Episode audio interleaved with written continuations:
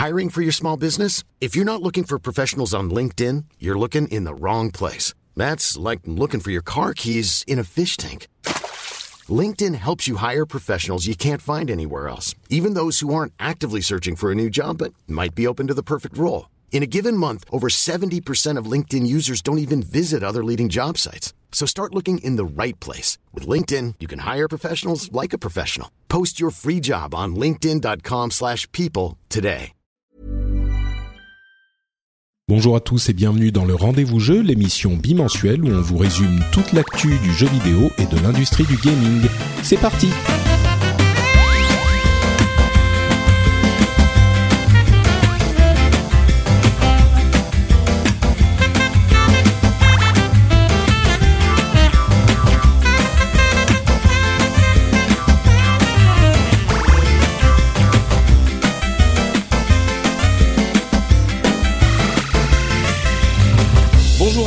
et bienvenue sur le rendez-vous tech de l'E3 2016, l'immense moment du jeu vidéo euh, pour l'année. Je suis Patrick Béja et aujourd'hui je suis rejoint par euh, deux animateurs qui vont nous permettre de euh, détailler les conférences. On les a toutes regardées avec attention, d'analyser ce qui s'est passé et les conséquences de ce qui s'est passé sur l'industrie du jeu vidéo. Euh, les deux co-animateurs sont Jika Loret que vous connaissez bien. Comment ça va Jika Oui, salut. Écoute, euh, par contre, je, je précise qu'on est sur le rendez-vous jeu, pas sur le rendez-vous tech. hein. J'ai dit rendez-vous tech Oui, tu as dit bienvenue Oui. dans le rendez-vous tech spécial jeu. Alors du coup, ça, du coup, ton univers se mélange là, le, le, le multivers Patrick euh, Oui, c'est se rencontre. les Et, podcasts euh, collides. Ouais, Et- c'est ça exactement. Oui, oui. C'est le- Merci de la précision. Effectivement, certains auraient pu penser euh, que je perdais la tête, Mm. mais en même temps, Ouais. c'est compréhensible puisque on sort de euh, plusieurs jours où il a fallu veiller euh, toute la nuit pour couvrir les conférences à 3 ou 4 heures du matin, euh, etc., etc. Donc c'est vrai que j'ai pas toute Ah ma ouais, tête. Ce qui excusera peut-être mes jugements hâtifs sur certaines conférences dont je suis certain bon. que les fans m'accuseront de d'être partial, mais on n'y est pas encore, on y arrive. ouais. Euh, je vais. Tu nous pas, as dit qu'on pouvait t'insulter si tu disais des bêtises, donc euh, on n'hésitera pas. C'est vrai, je confirme. Effectivement, c'était mes instructions. Mais c'est réciproque, hein, si on, si on dit de la- si on dit des trucs euh, pas terribles, tu, tu, tu, tu, Ah, mais je- tu nous insultes, il n'y a pas de souci. Hein. Je ne permettrai pas, JK. Enfin, Oh, avec toi peut-être, à la limite, avec moi, voilà. avec toi, mais euh, avec notre deuxième invité, certainement pas, à savoir Thomas Bidot. Comment ça va, Thomas? Ouais, ça va très bien, mais euh, mais je veux pas que vous reteniez vos coups. Allez-y, hein, moi ça me ça, me dérange pas du tout. Écoute, euh, on, on va quand même essayer de rester, de rester cordiaux, mais c'est vrai que les passions euh, sont animées pendant les, le 3 et celui-ci n'est certainement pas une exception. Mais il n'empêche, on va pas. euh, Enfin, le but du rendez-vous jeu, c'est quand même, comme toujours, euh, de rester euh, plutôt dans l'analyse et loin de euh, la, la la passion débridée, c'est une passion euh, motivée, on va dire. Et hum, avant de se lancer dans les premières conférences, euh, quand même Thomas, je t'ai même pas demandé comment je devais te présenter. Euh, je sais que tu es analyste dans le monde du jeu vidéo, mais qu'est-ce que comment tu préfères qu'on parle de toi? Mm. Bah c'est très bien comme ça. Analyste dans le monde du jeu vidéo. Euh, analyse dans le monde du jeu vidéo. Je fais plein de choses très différentes et très très difficiles à expliquer. Donc du coup, analyse dans le jeu- monde du jeu vidéo, c'est très bien. D'accord. Ça, ça Parfait. résume de manière simple euh, des choses que j'arrive que j'ai du mal à expliquer. Je- je- je- J'observe le jeu vidéo, je le commente euh, pour mes clients en tant que en tant que consultant et, euh, et sur Twitter pour tout le monde aussi tout- tout- assez régulièrement. Pour moi, pour ceux qui connaissent un petit peu cet univers, euh, tu es le troisième mousquetaire des euh, trois grands analystes que je suis avec euh, passion et grande attention, à savoir Oscar Lemaire, Daniel Ahmad et donc toi. Et c'est vrai que à tout ça, ça fait une sorte de panorama incroyable du jeu vidéo. Et vous êtes les trois phares de lumière de cette de cet univers. Donc je suis très très heureux de pouvoir te recevoir aujourd'hui. Bah merci. Bon, donc euh, je suis heureux de pouvoir recevoir JK aussi, hein, mais ça il le sait. hein, donc, euh, Oui, maintenant, moi, je suis un, je, suis- je, suis- je fais partie des meubles, hein, comme je dis souvent. Euh, donc on va vous parler de toutes les conférences qu'on a suivies euh, et on est à deux jours de la fin de la dernière, donc on a eu le temps de prendre un tout petit peu de recul et puis de voir un petit peu plus, d'avoir plus d'informations sur euh, ces conférences et ce qui a été annoncé. Donc on va pouvoir vous livrer une analyse juste, j'espère, de tout ça. Euh, on va commencer avec celle qui est pas terrible, on va dire. On va observer une, un ordre à moitié chronologique et à moitié qualité. On va commencer celle qui était pas terrible, et puis on va finir avec euh, les plus grosses, hein, c'est-à-dire celles des constructeurs. Donc, euh, bah écoutez, je vous propose qu'on se lance immédiatement avec la première, qui était euh, bah, la première de toutes, la première conférence, et qui, à mon sens, était aussi un petit peu la, presque la plus décevante. C'est la conférence IA qui est euh, qui était un petit peu euh, dans le ton IA, c'est-à-dire euh, qui faisait marketing. Alors c'est toujours du marketing ces conférences évidemment, mais celle-ci faisait encore plus marketing que les autres. On a senti que la plupart des conférences suivaient un petit peu le, le modèle qui avait établi, qui avait été établi par Sony l'année dernière, qui était un modèle relativement sobre avec un enchaînement de trailers plus que euh, du discours de, de, développeurs qui venaient sur scène pour expliquer pourquoi leur jeu était très très bien. Euh, et tous ont, ont, vu que ça plaisait plutôt au public, sauf visiblement euh, EA qui a pas reçu le mémo et ils ont fait un truc euh, hyper classique avec euh, beaucoup de gens qui effectivement venaient sur place et euh, expliquer notre jeu est vraiment très bien pour telle ou telle raison, euh, on est super sympa, vous nous aimez beaucoup, il y a des influenceurs sur scène, etc., euh, etc. Ceci dit, il y avait quand même quelques trucs à noter, bon, pas énormément.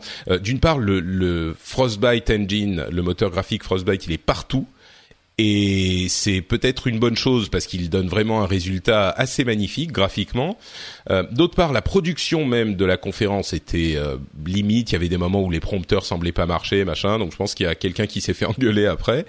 Euh, et puis à part tu ça, veux parler, tu veux parler du choix des gens qui, qui intervenaient aussi peut-être pendant la conférence? Bah bien sûr. Écoute, euh, moi j'ai dit en gros ce que j'en pensais de la conférence elle-même. Évidemment, on va parler des jeux qui ont été présentés, mais vas-y, donne-moi tes impressions.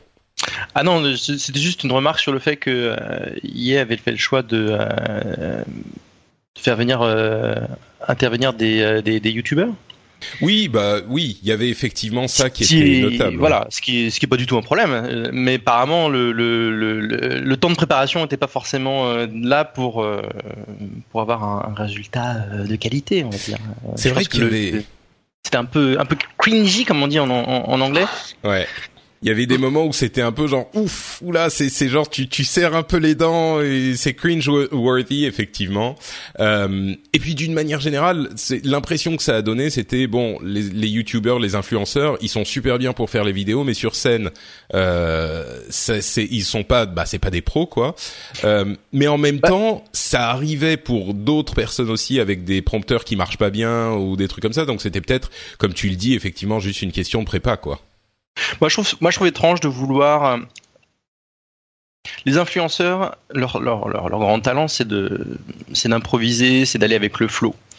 Toutes ces conférences, c'est des conférences qui sont ultra scriptées. Donc, de vouloir forcer la main à des gens qui ont euh, pour l'habitude d'être, euh, d'aller avec le flow, de, d'improviser, de, de, réagir à chaud, de leur demander de, de, de régurgiter un contenu scripté, je trouve ça illogique en fait. Mm. C'est c'est un peu étrange comme comme approche. Mais en même Ce temps, qui correspond que- bien à, à ce que tu disais sur l'intégralité de la conférence euh, Electronic Arts, qui était un petit peu euh, un, un petit peu euh, artificiel. Ouais, Voilà. puis tu, tu sentais qu'il y avait presque un malaise tout le temps en fait. Enfin, Ouais. Et je sais que par exemple Pa- Patrick Soderlund, là, le, le, le boss des, des studios EA, euh, il le était mec qui ressemble à un tristesse. méchant de jeu vidéo. Ah mais ouais, il était d'une tristesse, pas, pas un sourire. Euh, le, le gars, c'est c'est lui qui a conclu la conférence avec une. Vraiment, on a l'impression que c'était un enterrement quoi. Et, euh, et, et- et- non mais franchement, c'était c'était vraiment déprimant quoi. Et, euh, et les- au, au moins l'année dernière, on avait on avait Snoop Dogg qui, qui, qui fumait des joints en, jouant- en jouant à Battlefield, tu vois. Euh, au moins, on, on, se marrait un petit peu quoi. Là, là cette année, c'était. Enfin, j'ai l'impression que tous les ans, on dit la conférence IA était nulle. Hein. J'ai l'impression que ça, ça fait des années qu'on dit ça. Au- Au-delà du contenu, hein. Euh, mais cette année, j'ai l'impression qu'ils ont encore fait, ils sont fait encore plus fort, quoi, dans le dans le côté un peu, euh, pff, on s'ennuie, quoi, on s'ennuie. Euh, mais j'ai l'impression qu'ils pourraient allonger les meilleurs jeux du monde. La forme, ça va pas du tout, quoi. Euh, on, on Ouais. parlera après d'Ubisoft typiquement, tu vois, c'est pour moi c'est l'opposé, c'est l'opposé complet quoi. Ouais, on est En termes, d'accord. en termes d'ambiance et de mise en scène quoi. Bah donc euh, et alors évidemment comme tu l'as dit euh, en dehors du contenu il y a aussi la question du contenu qui est importante et les conférences et le contenu sont deux choses différentes même si l'un quand même influence l'autre parce que quand on a l'impression de s'amuser ben ça donne un regard peut-être un petit peu plus euh, souriant sur les jeux qui sont présentés Euh, bon là il y avait quand même des jeux il y avait Battlefield 1 une extension euh, Battlefield 1 une extension il y avait plein de trucs sport aussi comme toujours chez EA mais il y avait le segment Men in Blazers là avec deux types euh, je sais pas d'où ils sortaient qui ont fait un truc long qui sent enfin bref c'était hyper chiant. Euh, Need for Speed Payback que euh, moi j'ai appelé euh, avec un jeu de mots euh, digne d'un de Jérôme Kainborg euh, Three Fast Four Furious. Pourquoi Three Fast Four Furious? Parce que 3 c'est E et 4 c'est A donc EA avec euh, Fast and Furious c'est ça Ah va ouais. chercher loin quand même non? Ok eh, d'accord. T'aurais dû être RP Patrick toi. Ouais, je pense aussi. Ouais. Euh, bon, c'est un petit peu, c'est c'est vraiment genre l'ambiance Too Fast Too Furious qui avait l'air un petit peu Mm. plus, un petit peu mieux foutu que le précédent, euh, qui, qui qui était un petit peu dans l'ambiance de drift, euh, mais bon, Mm. ça avait l'air avec les trucs, les scènes euh, live. Enfin bref, bon, on s'en fout. C'est Need for Speed, il a l'air sympa, je, Voilà, le, je regarderai devant, va quoi. euh, Voilà. Euh, Il y avait quelques autres jeux. Il y avait leur leur section euh, Search for Extraordinary Experiences Division, euh, qui bon, voilà, c'était un truc genre pour faire des recherches de d'expériences de jeu incroyables. Alors, ouais. Alors ça, pour moi quand même, c'est euh, une demi non annonce parce que euh, oui, d'accord. Le truc qui est intéressant, c'est que euh, explicitement, il travaille sur de la VR. Hmm. Et ça, c'était intéressant comme comme comme comme petite petit noyau d'information qui a été glissé au passage sur le sur le le segment de Seed. C'est Seed, hein ouais, c'est ça. Oui, c'est ça. Search for Extraordinary Experiences Division. Et là encore, Seed, ça fait un peu le nom d'une organisation de méchants dans un jeu vidéo, mais bon. C'est vrai. D'accord, oui, donc effectivement de la VR, ça, c'est et on en reparlera de la VR. Euh, et puis quelques jeux, bon, qui sont quand même notables. Moi, j'ai noté euh, A Way Out, euh, Anthem. Enfin, évidemment, c'est impossible de pas en parler, mais on en parlera peut-être dans la section euh, Microsoft parce qu'ils l'ont beaucoup mis en avant. Et puis Battlefield 2 qui était beaucoup mis en avant aussi. Bref, dans tout ça, Battle- qu'est-ce que vous Battlefront. Battlefront. euh, Battle, mais je sais. Je- décidément, rendez-vous tech et, et Battlefront, c'est compliqué pour moi aujourd'hui. Euh, oui, donc Battle, Battlefront 2, effectivement, qui était euh, super beau, mais qui était aussi Bah. présenté avec cette demi-heure, avec des, des trucs Voilà. de jeu. Tu dis, ils ont tous scripté, sauf, sauf qu'il fa- ce qu'il fallait, Est-ce qu'on peut revenir cinq minutes là-dessus quand même Bien sûr, vas-y. Euh, parce que à la fois moi c'était le plus gros jeu de la conf évidemment, mais en même temps c'était euh, ce qui- la, la façon dont c'était présenté c'était encore une fois ultra décevant. Euh, déjà déjà il t'annonce sans trop préciser, enfin j'ai mal compris, vous allez avoir une demi-heure de Star Wars. Donc moi je me suis dit ah ils vont nous montrer Battlefront et puis on va avoir peut-être enfin un petit teaser des autres projets bah, des autres projets Star Wars, notamment l'action RPG euh, fait par Amy Henning et, et Visceral. Voilà bon ça on n'a rien eu, même pas un, un pet de Dev Diary quoi, comme on avait eu l'année dernière où on avait vu les gars bosser dessus. Euh, là après ensuite Battlefront, euh, il commence directement avec un petit segment en disant on vous a écouté, euh, on, on, a, on a fait une campagne solo, ça va être trop bien, etc. Bon, ok, là, là, t'es un tout petit peu ambiancé, tu vois, tu vois une cinématique qui a l'air sympa, etc. Et là, il te, il te, il te balance un long segment sans fin sur le multijoueur, euh, avec, avec ce match, euh, voilà, ce match ultra long et ultra pas intéressant euh, avec les fameux youtubeurs à la fin, euh, qui était au-delà au même du jeu qui, qui, qui sont très bien mais ils ont ils ont fait tous les mauvais choix ils, ils te montrent une carte euh, sur Naboo qui, qui a pas l'air absolu qui a pas l'air mani qui a pas l'air incroyable et, et, et surtout ils te ils te mettent l'eau à la bouche avec du solo et ils te montrent absolument rien euh, c'est encore une Ouais, fois surtout la quoi. partie, la partie sur la carte, c'était hyper compliqué à gérer parce qu'il y a Oui. eu plusieurs moments où dès qu'il te montrait euh, une personne, euh, deux secondes plus tard, elle mourait. Donc euh, Ouais, voilà tu comprenais rien enfin c'était c'est pour ça que je dis, ça, il aurait fallu scripter, euh, quoi. Ouais, ouais, c'est c'est exactement ouais. Donc euh, donc ouais, c'était c'était vraiment euh, vraiment gros problème de rythme et de de quoi montrer. Alors en plus, ce qui est, Bon, ce qui est- le ce jeu qui est avait l'air plus- sympa quand même à côté de Ouais, ça. ouais, non, non, mais Ah bien oui. sûr. Et, et ce qui est encore plus dingue, c'est que le, c'est que le solo était jouable sur le salon. Euh, Mm. Chez Gamecube, par exemple, Stoon a fait une preview du solo. Alors pourquoi est-ce qu'ils ils ont pas voulu montrer ne serait-ce que que trois minutes de solo, quoi? Enfin, c'est c'est c'est enfin, voilà, je je comprends pas. J'avoue que je comprends, je comprends pas très bien non plus, et je crois que l'année prochaine ça se passera différemment. Mais euh, mais bon, à côté de ça, ils ont annoncé par exemple que euh, le contenu après le lancement serait gratuit pour le pour le jeu pour pas splitter la communauté. Il y avait. Mais ils ont fait des super annonces, mais elles étaient mal mal mises en valeur. Bah, qu'est-ce que t'as retenu par exemple, toi, Thomas? De, de la conférence hier dans son ensemble? Ouais les trucs ah. vraiment enfin parce qu'on a on a passé euh, dix minutes à se à s'en plaindre là mais il y avait quand même des trucs cool donc, non non non euh, non non moi le le truc que j'ai retenu c'est Anthem ouais euh, clairement ils ont ouvert là-dessus.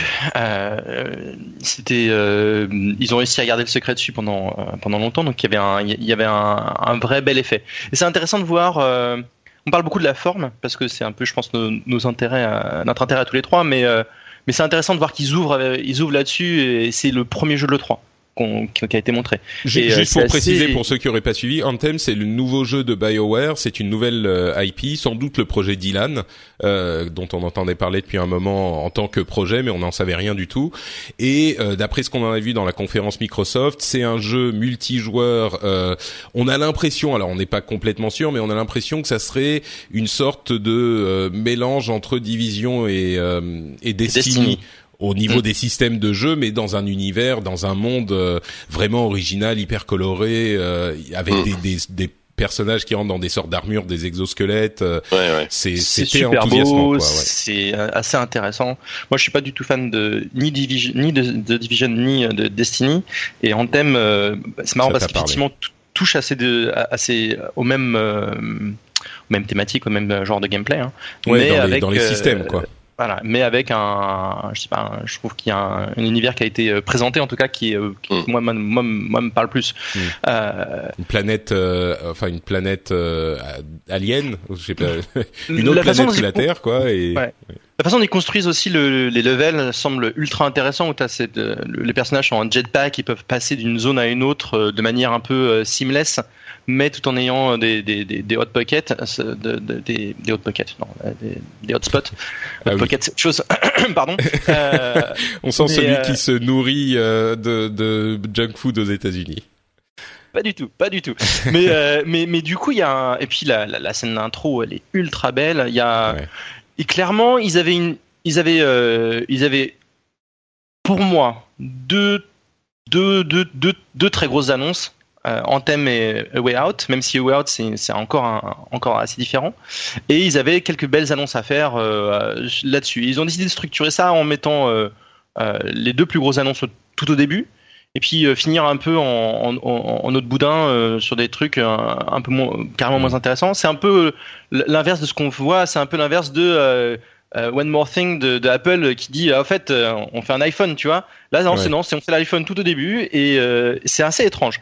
Mais reste que je suis ultra ultra ultra intéressé par Anthem plus que plein d'autres jeux qui, qui, ont été annoncés à cette E3 donc malgré on va dire le, le la faute de forme, le, le, ils ont quand même un, ils ont quand même des beaux projets, même s'ils ont du mal à, je pense, bien les présenter dans le sous cette formule là. Il y avait aussi A Way Out que tu as évoqué, qui est un jeu en coop euh, qui est développé par les créateurs de Brothers, euh, Tale of Two Sons, qui était un quand même euh, un, un joli succès. C'est du semi-indé, on va dire, euh, il y a quelques années. Et là, c'est du coop en, en split screen. Et vraiment, il faut il faut avoir, enfin, on voit toujours ce qui se passe dans euh, l'écran de l'autre, et donc ça crée une sorte de jeu euh, à deux où on voit vraiment le point de vue de l'autre joueur. C'est hyper intéressant. C'est un jeu euh, qui se passe avec deux personnages qui sont en prison et qui veulent s'échapper, et puis peut-être que même qu'on les voit ensuite en dehors de la prison, avec un style graphique assez simple mais assez convaincant. C'était effectivement l'un des trucs marquants de la conférence, je pense. Ouais, carrément, c'était, euh, bah, c'était un peu le, le, moment où on a un peu, on s'est un peu réveillé, on a un peu levé le sourcil en disant ah ouais. Euh, et puis c'est, euh, c'était aussi le, un des seuls gars, le, le, le gars qui a pu présenter. Bah, il était bien, il, tout simplement, il était, il était souriant, il était enjoué, il, il mmh. l'impression qu'il croyait vraiment en son truc. Et, et puis voilà. Après, c'est, original et c'est même presque risqué comme jeu parce que tu, on pourra même pas y jouer au solo. C'est-à-dire que c'est obli on, on, y joue obligatoirement en coop, soit, soit sur le canapé avec un pote, soit, soit, là avec, avec un ami et soit en, soit en multijoueur, mais toujours avec un écran splitté. Donc c'est euh, c'est super original, euh, comme comme Brothers l'était. Alors Brothers c'est une sorte de suite logique parce que dans Brothers on, on contrôlait, ce qui était marrant, c'est que c'était un jeu solo, mais on contrôlait deux personnages à la fois. Donc c'était euh, là c'est presque l'inverse en fait. C'est Ouais. c'est presque deux personnes qui contrôlent pas un personnage, ça. mais ouais. Ouais, c'est assez intéressant. Donc je curieux, euh, très curieux et ouais, c'était sans doute avec An- Anthem. Euh, bon, même si Anthem on a plus on a plus jugé Microsoft, mais c'était le truc le plus intéressant de la conférence. quoi. Ouais. Bon, on va pas passer plus longtemps sur EA. Déjà, je pense qu'on leur a, on leur a accordé beaucoup de temps, euh, même si c'est vrai qu'il y avait quelques trucs intéressants. Passons rapidement sur la conférence PC Gaming. Euh, on en a parlé chaque année. C'est une conférence qui est euh, mise en place, qui est organisée par le magazine PC Gamer. Et euh, je pense que clairement ils se sont encore euh, un petit peu ratés quoi. La première année, il y a trois ans, c'était insupportable, c'était hyper hyper euh, pénible. Cette Le mot n'est pas année. ouais, l'année dernière c'était un petit peu mieux, mais quand Ouais. même euh, assez. C'était un petit peu snooze fest quoi. C'est-à-dire on s'endormait et, et c'était euh, pas très intéressant. Et ben cette, cette année c'était un petit peu comme l'année dernière. C'était pas la catastrophe ultime, mais c'était quand même bien euh, bien vide, euh, avec des toute une série de d'invités qui venaient montrer du du contenu, des vidéos qui avaient déjà été montrées avant, ce qui était Mhm. euh, bon. Et ensuite ils expliquaient un petit peu leur jeu, mais voilà. Et, alors c'est une situation hyper compliquée pour PC gamer. Euh, le- les grosses, les gros jeux, ils vont forcément aller chez les développeurs ou les, les, les éditeurs ou les constructeurs qui ont des énormes moyens. Les les indies qui pourraient faire le le, le sel de la conférence PC gaming, bah ils vont, ils sont maintenant, euh, euh, comment dire, ils sont, Ils sont dragués dragués par Sony voilà. C'est ça, ils sont dragués par euh, Sony, Microsoft et même les, les gros euh, développeurs, enfin les gros éditeurs qui veulent se donner un cachet indie. Donc oui, ils sont dans une position un petit peu le cul entre deux chaises où ils ont pas grand-chose. Alors il y a des gens qui viennent expliquer ce qu'est leur jeu, mais et puis le public PC euh, est, est particulier aussi. Mais bon, en gros, moi je crois que l'année prochaine, je suis pas sûr que je regarderai même cette cette conférence PC Gamer. C'est, je leur ai donné trois ans. Au bout d'un moment, il faudra que quelqu'un me dise si si, je t'assure, c'était génial pour que je m'y réintéresse quoi. Ouais, c'est ça. Non, mais en fait, ils ont un gros problème d'identité. C'est-à-dire que le, PC aujourd'hui, c'est c'est pas un genre, c'est pas un constructeur, c'est pas c'est plein de choses différentes. Donc so- soit ils font une conf 100% indé par exemple, où euh, t'as tous les, les les plus meilleurs indés qui viennent pour présenter leur jeu. Soit ils font un truc euh, hardware par exemple. Typiquement, euh, voilà, cette année c'était sponsor par Intel. Alors il y avait un segment un peu chiant sur les Core i9 là, euh, mais au moins à la, limite, quitte à faire du hardware, faites-le à fond, faites faites venir Nvidia pour des démos techniques, etc. Mais là, c'est un truc un peu bâtard. Euh, T'as t'as un peu de tout. Euh, t'as un peu de tout t'as et du- surtout un peu de rien quoi. un peu de rien, voilà, et c'est un, un peu le problème. Après, moi, j'ai pas trouvé ça ennuyeux. Enfin, c'était c'était un poil long quand même. Ça a bien duré une heure, une heure et demie, je crois, une heure quarante-cinq. Euh, Il y a quand même quelques trucs sympas. Il y a XCOM 2 qui a été montré, l'extension qui a l'air chouette. Euh, Il y a Ouais. BattleTech, mais ça, c'est des trucs. Enfin, ça reste des jeux niche, on est bien d'accord. Enfin, peut-être pas XCOM 2, mais euh, euh, voilà. Et après, il y a des indés, effectivement sympas. Euh, je- là, moi, j'avais relevé un jeu qui s'appelle Tunic, qui a une sorte de, de hack and slash euh, avec un petit renard qui a l'air plutôt mignon. Euh, Il y a nouveau, il y a, il y a Killing Ça, je crois que c'est le nouveau nom de la boîte qu'il a qu'il a sorti, euh, Tunic. Et le Mm. nom du jeu, c'est attends que je te dise pas de Non, bêtises. c'est Tunic, le, je crois Alors, que le jeu, le jeu Tunic. c'est unique, mais avant il s'appelait Ah. Secret Legend. Ah, c'est Ah ouais, le c'est jeu ça. qui a changé de nom. D'accord, ok. Donc ils ont changé le nom en fait. Ouais. Ouais, ouais. Non mais c'est c'est et c'est un nom. euh, ouais. bref. Ouais, Ouais, c'est ça. Il y a, il y a, bon, il y a, il y a un jeu qui, qui m'excite énormément, moi, qui s'appelle The Last Night, euh, qu'on a revu. Ça, vu fait chez- des, ça, chez ça fait des années. Ouais, on l'a vu. Mais là, là, on l'a vu un peu plus longtemps, mine de rien, pour une fois. Mm. C'est même étonnant. On l'a vu un peu plus longtemps, je trouve, chez au PC Gaming Show, euh, qui est un jeu en, en 2D euh, pixel art euh, cyberpunk qui est sublime. Euh, voilà, il y a il y a eu pas mal de. En fait, euh, quand, quand, quand, on, dé- quand on détaille tout, euh, il y a eu le nouveau jeu- il y a le nouveau jeu de Clay qui, pour, lui- Oui. moi, c'était la grosse annonce. euh, Exactement. du PC Et- Gaming Show, euh, un RPG qui a l'air hyper cool. Mais voilà, enfin évidemment, on est loin des, des, des blockbusters des autres conférences, mais mais disons que pr- pris un par un, il y a quand même plein de petits trucs qui ont l'air très cool, mais ça forme à tout qui manque de cohérence quoi et de ouais de liant quoi. Il, manque un liant quoi. Je, pense que ce que dit Patrick est, est intéressant parce que euh, c'est pas euh, c'est pas que la, la, la conférence euh, est complètement vide, mais est-ce que ça vaut le coup de est-ce est-ce qu'elle vaut le coup de, de, de prendre le temps euh, dans une semaine occupée pour pour pour l'avoir en live, tu vois? Et il y a pas il y a pas il y a un problème d'identité sur cette sur cet événement. C'est clair. Euh, maintenant, pareil, moi j'ai bien aimé Tunic, euh, Grifflands, donc le jeu de Clay, mais euh, ces mecs qui sont trop bons en termes de direction artistique, euh, ils, euh, ils ont pas montré grand chose, mais ce qu'ils ont montré, ça donne déjà énormément envie. Donc il y a, des, petites gemmes quand même dedans. Maintenant, c'est vrai que à côté de ça, il y a des voilà, est-ce que c'est vraiment intéressant de voir un, un énième trailer de Total War Warhammer 2 Euh, non, Voilà, quoi, euh, bien d'accord. c'est, c'est, mais qu'est-ce que ça vient faire là, quoi? Euh, Mm. Alors, euh, j'apprécie le, le soutien de Microsoft qui est venu euh, montrer Forza et Sea of Thieves, par exemple, en disant, hey, regardez, on fait, on est aussi, on a l'identité PC, c'est, c'est intéressant, mais pareil, euh, on, on en a vu beaucoup plus à leur, à leur propre conférence. Mm. Islands, qui est donc euh, écrit avec un Y, hein, qui est un jeu Ouais. de Bohemia qui est sorti, qui a est ça. disponible. Bohemia, développeur il est- il est d'Arma et Daisy. Hein. Mais oui, il est jouable. Tu peux l'acheter Ah, sur Steam maintenant. pas. quoi. Mais ouais, c'est bizarre. C'est euh, et Bah, c'est- un c'est moment un- promo, un quoi. Mais quoi. C'est un ouais. gros fourre-tout et euh, Le- Ouais. Le- bizarre. Entre parenthèses, je, je précise, Islands, euh, c'est effectivement un jeu donc de Bohemia, qui est le développeur d'Arma et Daisy, euh, 10 dollars en préco, enfin en préco, en, en early access, et c'est une sorte de jeu d'exploration, survival, sandbox, où on peut créer nos propres euh, jeux slash niveaux. Et en même temps, il coûte 10 ou 20 dollars quand il sera sorti. Ça me paraît très ambitieux pour ce prix-là. Mais bon, peut-être. Hein, Alors, Le jeu, moi le truc qui, me- moi, le truc qui me semble fou, c'est que ce jeu, il est en early access depuis novembre 2015. Ah, Et il est Bon, présenté, écoute, euh, ah il est présenté au PC Gaming Show. Alors moi, je trouve que Bohemia c'est une super boîte et effectivement, si j'étais PC gamer, j'essaierais de leur faire plaisir. Tu vois, je leur dis, ah, bah, venez, on vous donne un slot, quoi. Par Mm. contre, à un moment donné, Là, faut, faut, PC quoi, dans le genre euh, voilà gros, voilà, gros nickel, PC, mais, mais, mais tracer une ligne dans le sable en disant on veut un truc un, un minimum euh, frais en termes de d'annonce quoi, parce que même l'annonce vis-à-vis d'Highlands était inexistante. Alors je pense que les gens savent pas que le jeu existe, Bah c'est ça. Tu, tu, on vient Ah, de moi, trouver, nous deux, on ouais, savait voilà. pas quoi. Ouais. mais euh, mais pff, voilà Ouais. quoi. Ouais. Bon, il y avait Bah, aussi Wargroove, euh, un jeu qui est vraiment calqué sur Advance War euh, et Ouais, c'est marrant, ça ressemble tellement à Bonsoir, c'est abusé. C'est euh, ce qui avait l'air sympa, mais bon, Ouais, bref. ouais. Mais en fait, enfin, tant qu'il n'y a pas un, euh, un gros acteur qui vient faire une grosse annonce, genre, bah, euh, par exemple, un, un Blizzard ou un Valve qui viendrait faire une annonce, euh, cette, cette conférence restera reléguée vraiment au second, second, second plan. Ou alors, il faudrait qu'il la fasse à, à un autre moment qu'à l'E3, quoi. C'est ce Euh, ce serait, ce serait plus intéressant, je pense. hein. c'est ce que je disais effectivement ailleurs. Pendant la le Gamescom, par exemple, qui est un salon PC, quoi. Ouais, et la Gamescom, ils auraient peut-être un petit peu plus d'opportunités parce que tout le monde n'y va Mm. pas, même si quand même aujourd'hui euh, beaucoup de gens se gardent quelques annonces pour la Gamescom aussi, mais Mm. mais carrément à un autre moment, quoi. Parce que là, ils sont complètement euh, pris. Ce que je disais dans mon émission en anglais, c'est qu'ils sont entre euh, a rock and a hard place and a bath of acid.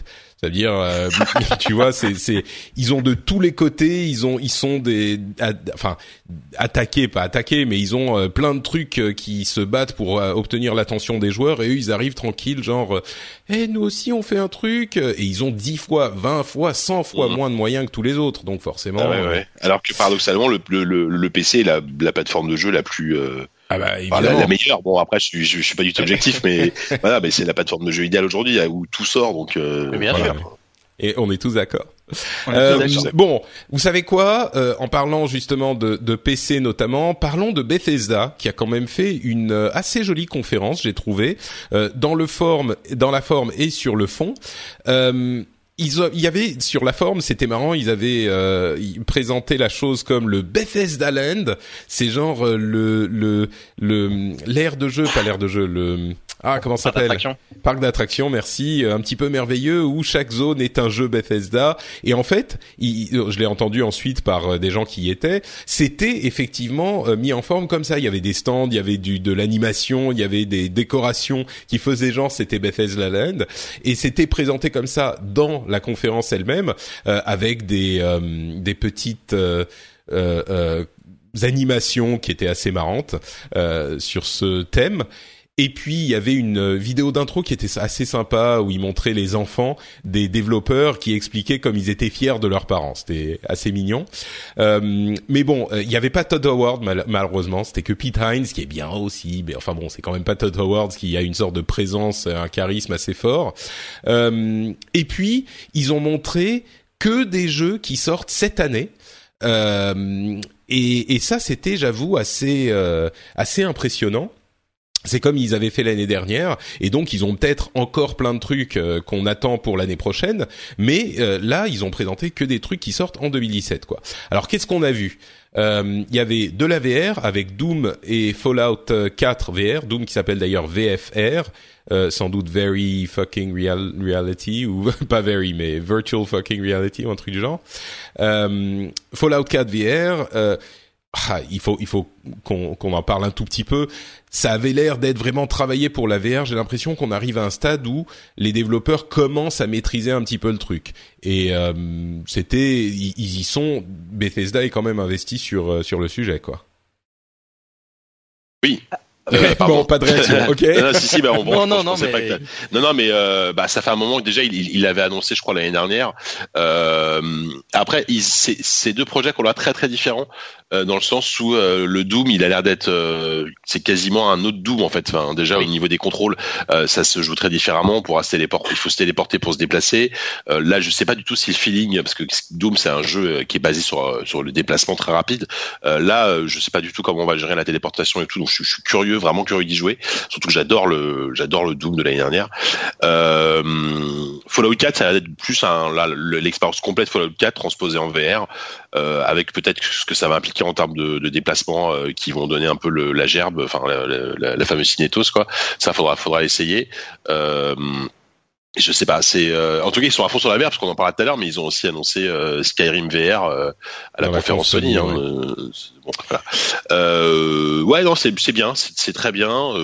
vraiment, je j'ai, ah, enfin, je suis curieux de les essayer surtout. Et il faut préciser que Doom VFR sort aussi sur le PlayStation VR, alors qu'a priori Fallout est uniquement compatible avec le Vive. Ah oui? avec le HTC Vive, ouais. Ok. Voilà. Euh, bon, il y avait d'autres euh, d'autres annonces, euh, les modes qui vont être vendus enfin sur Skyrim et Fallout avec le comment s'appelle? Le Creation Club. bon, voilà, on pourrait en faire toute une émission là-dessus, mais on va pas on va pas le faire. Skyrim confirmé sur Switch, c'est a priori l'ancienne version et puis il y a des objets de de Link. Donc bah, je, crois que c'est si, si, tu possèdes l'amiibo Link euh, Link Boss of the Wild, euh, tu peux avoir en gros joué avec euh, avec l'apparence de Link dans le jeu. Ah, voilà. T'as la Master Sword aussi. Hein. Ouais, la, Master Sword, le, bouclier, le, ouais, bon, ok, d'accord. Bah, je sais, je sais pas si on peut revenir trois secondes dessus. Euh, ça avait été, ça avait été annoncé à l'époque de la Switch et euh, mais j'ai l'impression que tout le monde se moque de ce portage. Moi, je trouve pas ça si euh, si nul que ça, quoi. Enfin, pouvoir jouer à Skyrim euh, euh, en, en, version mobile, c'est la première fois que ça arrive déjà et ça peut quand même être. Tu vas te remettre à jouer à Skyrim là, la version de 2011. Honnêtement, moi, à Skyrim, c'est un jeu auquel j'ai pas tant joué que ça en fait et me remettre dessus. Euh, euh, j'en suis pas contre du tout. Mhm. Oui, non, enfin, je suis pas contre, mais ça me paraît pas. Et, puis, et puis, attention à, à tous ceux qui ont jamais joué à Skyrim aussi. Hein, oui, d'accord. je sais pas s'il y en a beaucoup. mais... C'est histoire d'en écouler quelques, quelques, quelques dizaines de milliers supplémentaires, quoi. Bien sûr, ouais. Oui, oui, non, mais je suis pas contre. C'est juste que c'est pas un truc qui m'excite spécialement, quoi. Bien sûr, c'est bien. Moi, je suis pas. Il y avait, il y avait des, des, images qui tournaient sur Reddit qui étaient assez drôles, où justement ils montraient euh, les les futurs projets pour Skyrim euh, en 2018. Skyrim sur votre smartphone. 2019, Skyrim sur votre euh, micro-ondes. 2020, Skyrim sur votre pierre. C'était bon, effectivement. non, mais ouais, c'était bien. Ouais, mais ça, c'est l'effet Skyrim sur Switch Skyrim VR sur PlayStation 4. C'est ça, ouais. Il y a eu euh, l'extension euh, Elder Scrolls Legend, donc leur euh, jeu de cartes à collectionner, c'était Heroes of Skyrim. Enfin, euh, il y a un moment donné où je pense qu'effectivement il y a eu, il y a eu un peu un message subliminal de Bethesda qui qui, qui traite la vache à mort sur, bah sur Skyrim, hein, qui, est, qui, est, qui, est, passé à ce niveau-là et que Internet a repris, ça c'est clair. Ouais. C'est bon, tellement populaire que ouais, je, je, exploitation quoi. C'est ça, et je veux pas qu'on pense que que je me dis ah mais c'est horrible ou c'est dégueulasse ou je sais pas quoi. Non, c'est juste que oui bon, euh, c'est on connaît quoi. Voilà. Euh, mais il y avait quand même, bon, ils ont montré l'extension de Dishonored 2, ils ont montré Quake Champion, genre en, en disant, mais c'est du super e-sport. Ils avaient tous plus ou moins leur truc où ils montraient comme ils étaient cool en e-sport. Ce qui est compliqué parce que l'e-sport c'est vraiment un truc qui se, qui prend dans la communauté ou qui prend pas. Donc vendre un truc en disant c'est du super e-sport, en même temps Quake a une certaine légitimité dans le domaine, mais euh, mais bon, euh, voilà, ça faisait un tout petit peu euh, la charrue avant les bœufs. Et puis il y avait surtout à la fin euh, The Evil Within 2, euh, qui est hyper bizarre. Moi, j'ai pas joué au 1 et c'était vraiment, enfin, original comme vision, un truc d'horreur euh, qui est vraiment un petit peu horrible. Et puis, euh, si vous avez quelques trucs à dire sur The Evil Within, allez-y parce qu'après je veux parler de Wolfenstein. Euh, ouais, bah moi j'ai joué au 1 euh, pour le coup, j'ai beaucoup beaucoup aimé euh, et euh, le 2 là honnêtement pour moi le 2 c'est peut-être le meilleur trailer de l'E3 quoi. Ah je oui, trouve le trailer, ah, j'ai adoré le trailer, je le trouve magnifique. Enfin, c'est c'est enfin le, le, trailer est ultra classe. Dans, dans, la version longue qui a été diffusée à la conférence, on voyait un peu de gameplay à la fin. Euh, moi, je suis ultra confiant sur le jeu. Enfin, le, le, le premier, voilà, rappelons, rappelons que c'est Shinji Mikami, donc le, le papa de Resident Evil, qui est qui est aux manettes quand même, euh, c'est bourré d'influences du cinéma d'horreur, du cinéma, voilà, de, du cinéma d'horreur que j'adore, euh, de même d'autres jeux. Hein, ça fait référence à Silent Hill dans tous les sens, etc. Donc, euh, ça me parle beaucoup. Donc, euh, non, non, je suis, je suis extrêmement. Ah, J'espère juste, ma, ma, crainte entre guillemets, c'est que ce soit euh, une vraie volonté de Mikami de faire une suite et pas une commande de Bethesda qui lui a dit, voilà, faut faire une suite, quoi. sachant que le 1 a pas marché plus que ça, j'ai l'impression. Je pense que c'est plus une volonté de Mikami, donc, donc ce qui est plutôt chouette parce que si, si vraiment ça reste son, c'est un jeu d'auteur quasiment. Hein, c'est vrai que c'est très étrange par moment, mais euh, mais non non, moi je suis je suis ultra ultra ultra emballé quoi. Et en plus ça sort le jour, ça sort le 13 octobre, le jour de mon anniversaire. Ça jour le vendredi 13. Ouais, en plus. Donc le euh, jour de l'anniversaire de JK. Euh, moi, le Evil Within 2, euh, ça m'intéresse pas plus que ça parce que je suis pas dans les, dans les jeux d'horreur. Hein. Mais, mais je, je, trouve, je trouve ça intéressant parce que euh, le 1 a effectivement pas été un énorme succès. Alors que Bethesda avait quand même beaucoup beaucoup poussé au niveau marketing. Je sais pas si vous vous souvenez à l'époque, ils avaient quand même. Mmh. Euh, tout à fait. On, le voyait quand même beaucoup. Euh, on voyait beaucoup un peu partout. donc du coup, je trouve ça intéressant qu'il y ait une suite, qu'il y ait une suite aussi rapidement, parce que mine de rien, c'était il y a. C'était il y a deux ans, Evil Within. Il y a deux ans, c'est ça. À peu près, ouais, deux ou trois ans. Ce qui est assez rapide, on va dire, pour euh, pour euh, pour ce genre de de, de marque. Et puis Bethesda, ils ont pas l'habitude de euh, ils ont l'habitude de prendre leur temps un petit peu pour pour leur cycle de, de, de développement quoi. Donc c'était intéressant de voir que c'était positionné et c'est positionné comme étant un des des deux gros reveals de leur conférence mmh. parce que c'était avec ça qu'ils concluent qui ils ont bah, conclu avec Evil et Wolfenstein c'est un jeu qui a pas eu un énorme succès, mais qui a eu très bonne presse de manière générale. Donc c'est un jeu qui, qui bénéficie d'une cote d'amour, oui. euh, voilà, assez élevée. Donc euh, donc c'était euh, et c'est vrai que c'est intéressant parce que le vu, étant donné que ça sort là dans, dans 3 mois, 4 mois, euh, ça veut dire que le jeu a été la, la, suite a été mise en, chantier euh, quasiment après la fin du 1 quoi. Ouais. C'est 2014, ça fait 3 ans. C'est intéressant, ouais. Donc ouais, c'est ça. Donc ils ont dû mettre la suite en chantier tout de suite quoi. Ouais. Parlons donc de Wolfenstein, qui était le gros truc de euh, Bethesda, qui pour le coup était aussi bon relativement inattendu. Je dis relativement parce que c'était, euh, on se doutait qu'il y aurait une suite à Wolfenstein et même qu'elle serait présentée cette année. Il y avait, il y avait eu un micro teaser l'année dernière pendant la conf euh, Bethesda. Enfin, il y avait une, ah, référence très rapide à, à, un Wolfenstein. On savait pas ce que c'était. Effectivement, il y, avait, il y avait le nom en fait. Il est marqué. il y avait le nom. Voilà. New Colossus et puis les dates. La, la, date c'était des Astérix. Et donc du coup, on savait que ça viendrait un jour. Quoi. Mm. un jour. Mais mais ce qu'on savait pas, c'est que ça serait aussi, euh, enfin c'est un peu différent de Wolfenstein, euh, le premier du nom, enfin le remake, et ça, c'est bien plus tard, bien après la fin du, du premier, que j'avais pas fait. J'avais joué un tout petit peu et puis il, avait été noyé dans, dans tous les autres jeux, mais euh, qui avait été hyper bien reçu. Et là, euh, c'est donc Blackovitz, le, le, le héros de Wolfenstein, qui se réveille euh, dans une Amérique qui a été euh, bah, dans, dans laquelle les nazis ont gagné la guerre et le thème a été évoqué, enfin ce, cette idée de les nazis ont gagné la guerre, ça a été fait des, des dizaines de fois. Mais le truc, c'est qu'ils réussissent à le faire d'une manière qui est beaucoup plus réussie, anxiogène, euh, intrigante que tous les autres. Il y avait cette présentation un peu bizarre en live action où il y avait, c'était une sorte de truc entre Heidi et Lassie et euh, où, où, la la jolie euh, la gentille petite euh, euh, euh bavaroise euh, appelle son chien et le chien c'est une sorte de, de, démon mécanique qui crache du feu qui va aider les les, les gens qui sont qui sont qui ont des problèmes avec leur voiture. Accident. Et puis après, il y a, y a, donc les scènes du jeu où tu as euh, des trucs genre les, les les membres du Ku Klux Klan qui se tapent sur l'épaule, sur le, le, le dos avec les nazis qui marchent dans les rues de Main Street America, tu vois, et puis les gens qui, qui, marchent dans la rue et qui disent ah n'oubliez pas d'aller au vol à Volson d'allemand, hein, genre super, tout le monde est super content et tout.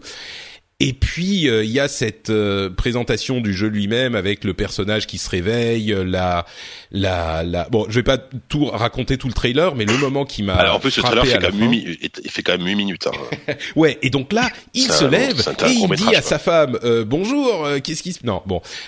mais ce qui m'a marqué c'était à la fin. Donc justement là, je sais plus si c'est sa sa copine ou sa femme qui est enceinte mais jusqu'aux dents quoi, qui part dans une mission avec son pote qui prend de l'acide euh, et elle part dans, genre dans une mission, elle la voit sortir de son de son euh, de, de l'endroit où elle était, attraper un nazi et le poignarder. Mais genre, euh, c'est hyper violent.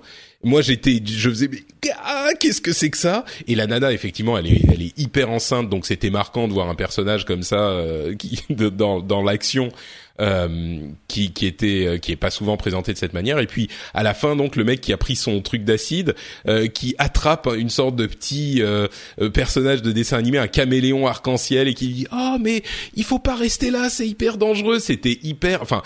Ce qui est, ce qui est frappant là, dans, dans ce trailer, c'est que l'écriture avait l'air hyper hyper hyper bonne et je dis ça parce que traditionnellement Wolfenstein c'est pas un jeu auquel je pense pour l'écriture et pour le scénario et là tout avait l'air hyper réussi quoi. Je sais pas si vous ça vous a marqué de cette manière. Bah, euh, moi, on va encore me traiter de fanboy, mais c'était euh, c'est peut-être le deuxième trailer de l'E3. non, non, moi j'ai moi j'ai moi j'ai beaucoup beaucoup aimé ce trailer et euh, et le premier déjà était était enfin le, précédent Wolfenstein, hein, pas pas le premier de 89, était était déjà était déjà extrêmement réussi d'un point de vue justement écriture et, et narration. C'était une grosse série B, mais qui était qui vraiment qui se suivait très bien. Et là, j'ai l'impression qu'il continue dans cette voie-là en affinant un peu plus la recette en termes de bah, d'écriture. triple A, quoi.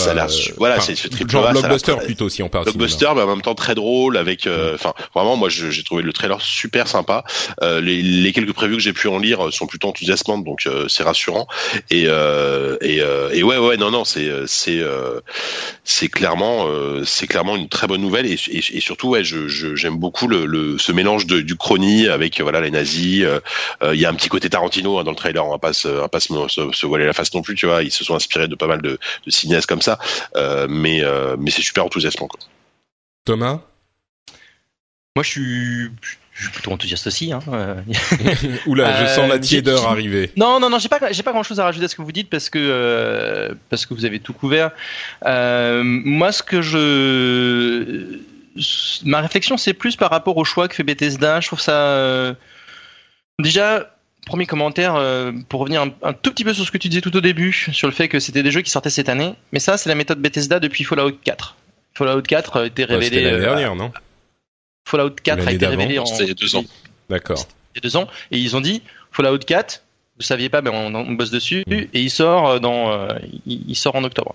Ils, ont, ils ont cette formule depuis depuis deux trois ans maintenant de, de, vraiment se concentrer sur des des cycles de, de communication courts six mois. Hein. C'est court pour euh, ce qu'on a l'habitude de voir à l'E3.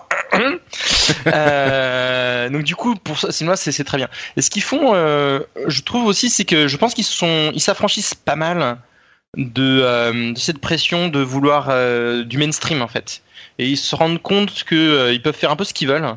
Et qu'en faisant ce qu'ils veulent, ils, augmentent la qualité. Et c'est un peu ce qu'on c'est mon ressenti sur Wolfenstein euh, sur euh, sur cette annonce-là, c'est qu'on on voit le, la façon dont ils veulent annoncer. Ils font des trailers qui sont longs, ils font du live action, ils montent des scènes euh, des scènes un peu un peu choquantes. Ils ont ils ont ils adoptent vraiment un côté un peu moderne. ils s'inspirent à mon avis beaucoup de ce que font Netflix, HBO, même Hollywood à un certain niveau. Avec dans, dans quel sens? Dans le sens où euh, plutôt que de, d'essayer d'aller sur le plus petit dénominateur commun et plaire à tout le monde, faisons un truc qui marque les esprits. Mmh. Euh, tu as parlé à la scène avec le euh, où il y a le, le poignardage. Euh, et faisons des choses qui marquent les esprits parce que c'est, c'est comme ça qu'on qu'on ressortira et qu'on créera une identité qu'on, qu'on fera parler de nous plutôt qu'un truc euh, vanilla ou ouais, consensuel. Tu vois, ultra consensuel. euh, oui, c'est violent, mais c'est la violence que tout le monde attend. Tu vois. Ouais, c'est ça. Foucault, Et, c'est euh, l'inverse total d'IA, par exemple, quoi. Voilà, il y y a, il y a cette, patte un peu Tarantino. Même, tu vois, c'était tout ce qu'ils ont fait autour de la conférence, c'est le côté euh, parc d'attraction, cette euh, qui, et tu vois, ça ressort complètement de ce qu'ils ont fait euh, historiquement avec Fallout en termes de marketing et d'imagerie marketing, avec ce petit côté euh, euh, années 5, euh, tu vois. Oui, oui, non, mais complètement, plus c'est des années ça. ouais. 50 et tout. Et je trouve que ça, et, et voilà, je trouve que ça, autant, tu vois, on parlait du PC Gaming Show qui est un, qui a un pot pourri euh, ou un, un, mélange pas très heureux. euh, Là, Bethesda, t'as un, une ligne éditoriale, t'as un visuel, t'as un truc comme ça. Et, euh, et, et pour moi, la conférence Bethesda, elle était, elle était correcte, elle était très bien exécutée au niveau de la forme. C'est un peu l'inverse de hier. Mais les annonces m'intéressent moins en fait, parce que de ce qui a été annoncé, au final, il y a Wolfenstein et Evil Within. Evil Within, ça m'intéresse pas personnellement, même si euh, intellectuellement, je trouve ça cool que qu'ils le fassent. Euh, donc il y a peu de jeux qui me parlent en fait. Il y a pas, euh, c'est pas. C'est un, c'est un peu l'inverse. Ils sont très forts en, en- dans la forme et dans le fond. Cette année, il y a, il y, a, il y a deux trois trucs cool, mais c'est pas non plus, euh, c'est Mm. clairement pas leur meilleure année en tout cas. Bon, Non, je crois que si on si on sort de non, c'est pas leur meilleure, meilleure année, on est d'accord, mais ils peuvent pas annoncer Fallout à chaque fois. Bah, ils Mais, ont pas euh, forcément le contenu qui va avec. hein, c'est clair. ça. Mais euh, mais oui, moi je trouve que s'il y a deux trois trucs cool déjà, c'est quand même euh, c'est quand même pas mal. C'est mieux. Enfin, Oui, oui. c'est mieux que rien. Ils ont, Mais- ils ont des choses à dire quand même. C'est déjà Oui, pas oui. si mal. C'est vrai, c'est vrai. Euh, bah avançons sur Ubisoft justement. Euh, plutôt une conférence hyper réussie, j'ai trouvé Ubisoft. Où là, alors on parlait effectivement un petit peu de l'anti-EA. Ubisoft aussi, c'était l'anti-EA, mais sous une autre, euh, d'une autre manière. C'était un petit peu euh, le, le règne de l'émotion, quoi. Le règne de l'émotion à, à plusieurs niveaux. On Mmh, a eu euh, Miyamoto qui est Des gens qui pleurent et qui rient. Ouais. Qui avant pleure de et qui dans le contenu, est-ce qu'on est-ce qu'on peut parler du truc décevant de, euh, de, de, de cette conférence Bah bien sûr, Et- je sais pas de quoi tu parles, mais vas-y. C'est euh, l'absence d'Aïcha. Ah oui. Ah ouais, Aïcha et C'est que- fuck. euh, moi, je sais pas, champ, euh. moi ça m'a manqué. Aisha Tyler, qui était, Aisha- euh, pour Ouais, ceux ouais, qui ouais. savent pas, Qui celle qui présentait host, depuis euh, des années le, le host de de- d'Ubisoft, Mm. effectivement. Et, donc ça t'a déçu, Super quoi. Ah ouais. ouais. parce qu'elle Alors, était justement. autant c'était pas, c'est pas très grave. Autant voilà, je veux juste le dire. Je veux que ça soit noté que Aïcha, Aïcha, Bien, Aïcha Aïcha. a manqué. Ouais, moi j'ai, moi je me suis dit que le problème c'est que elle commençait à devenir tellement emblématique des conférences d'Ubi que je comprends qu'ils veuillent pas la voir euh, systématiquement à chaque fois. Peut-être qu'elle reviendra l'année prochaine, mais euh, mais bon.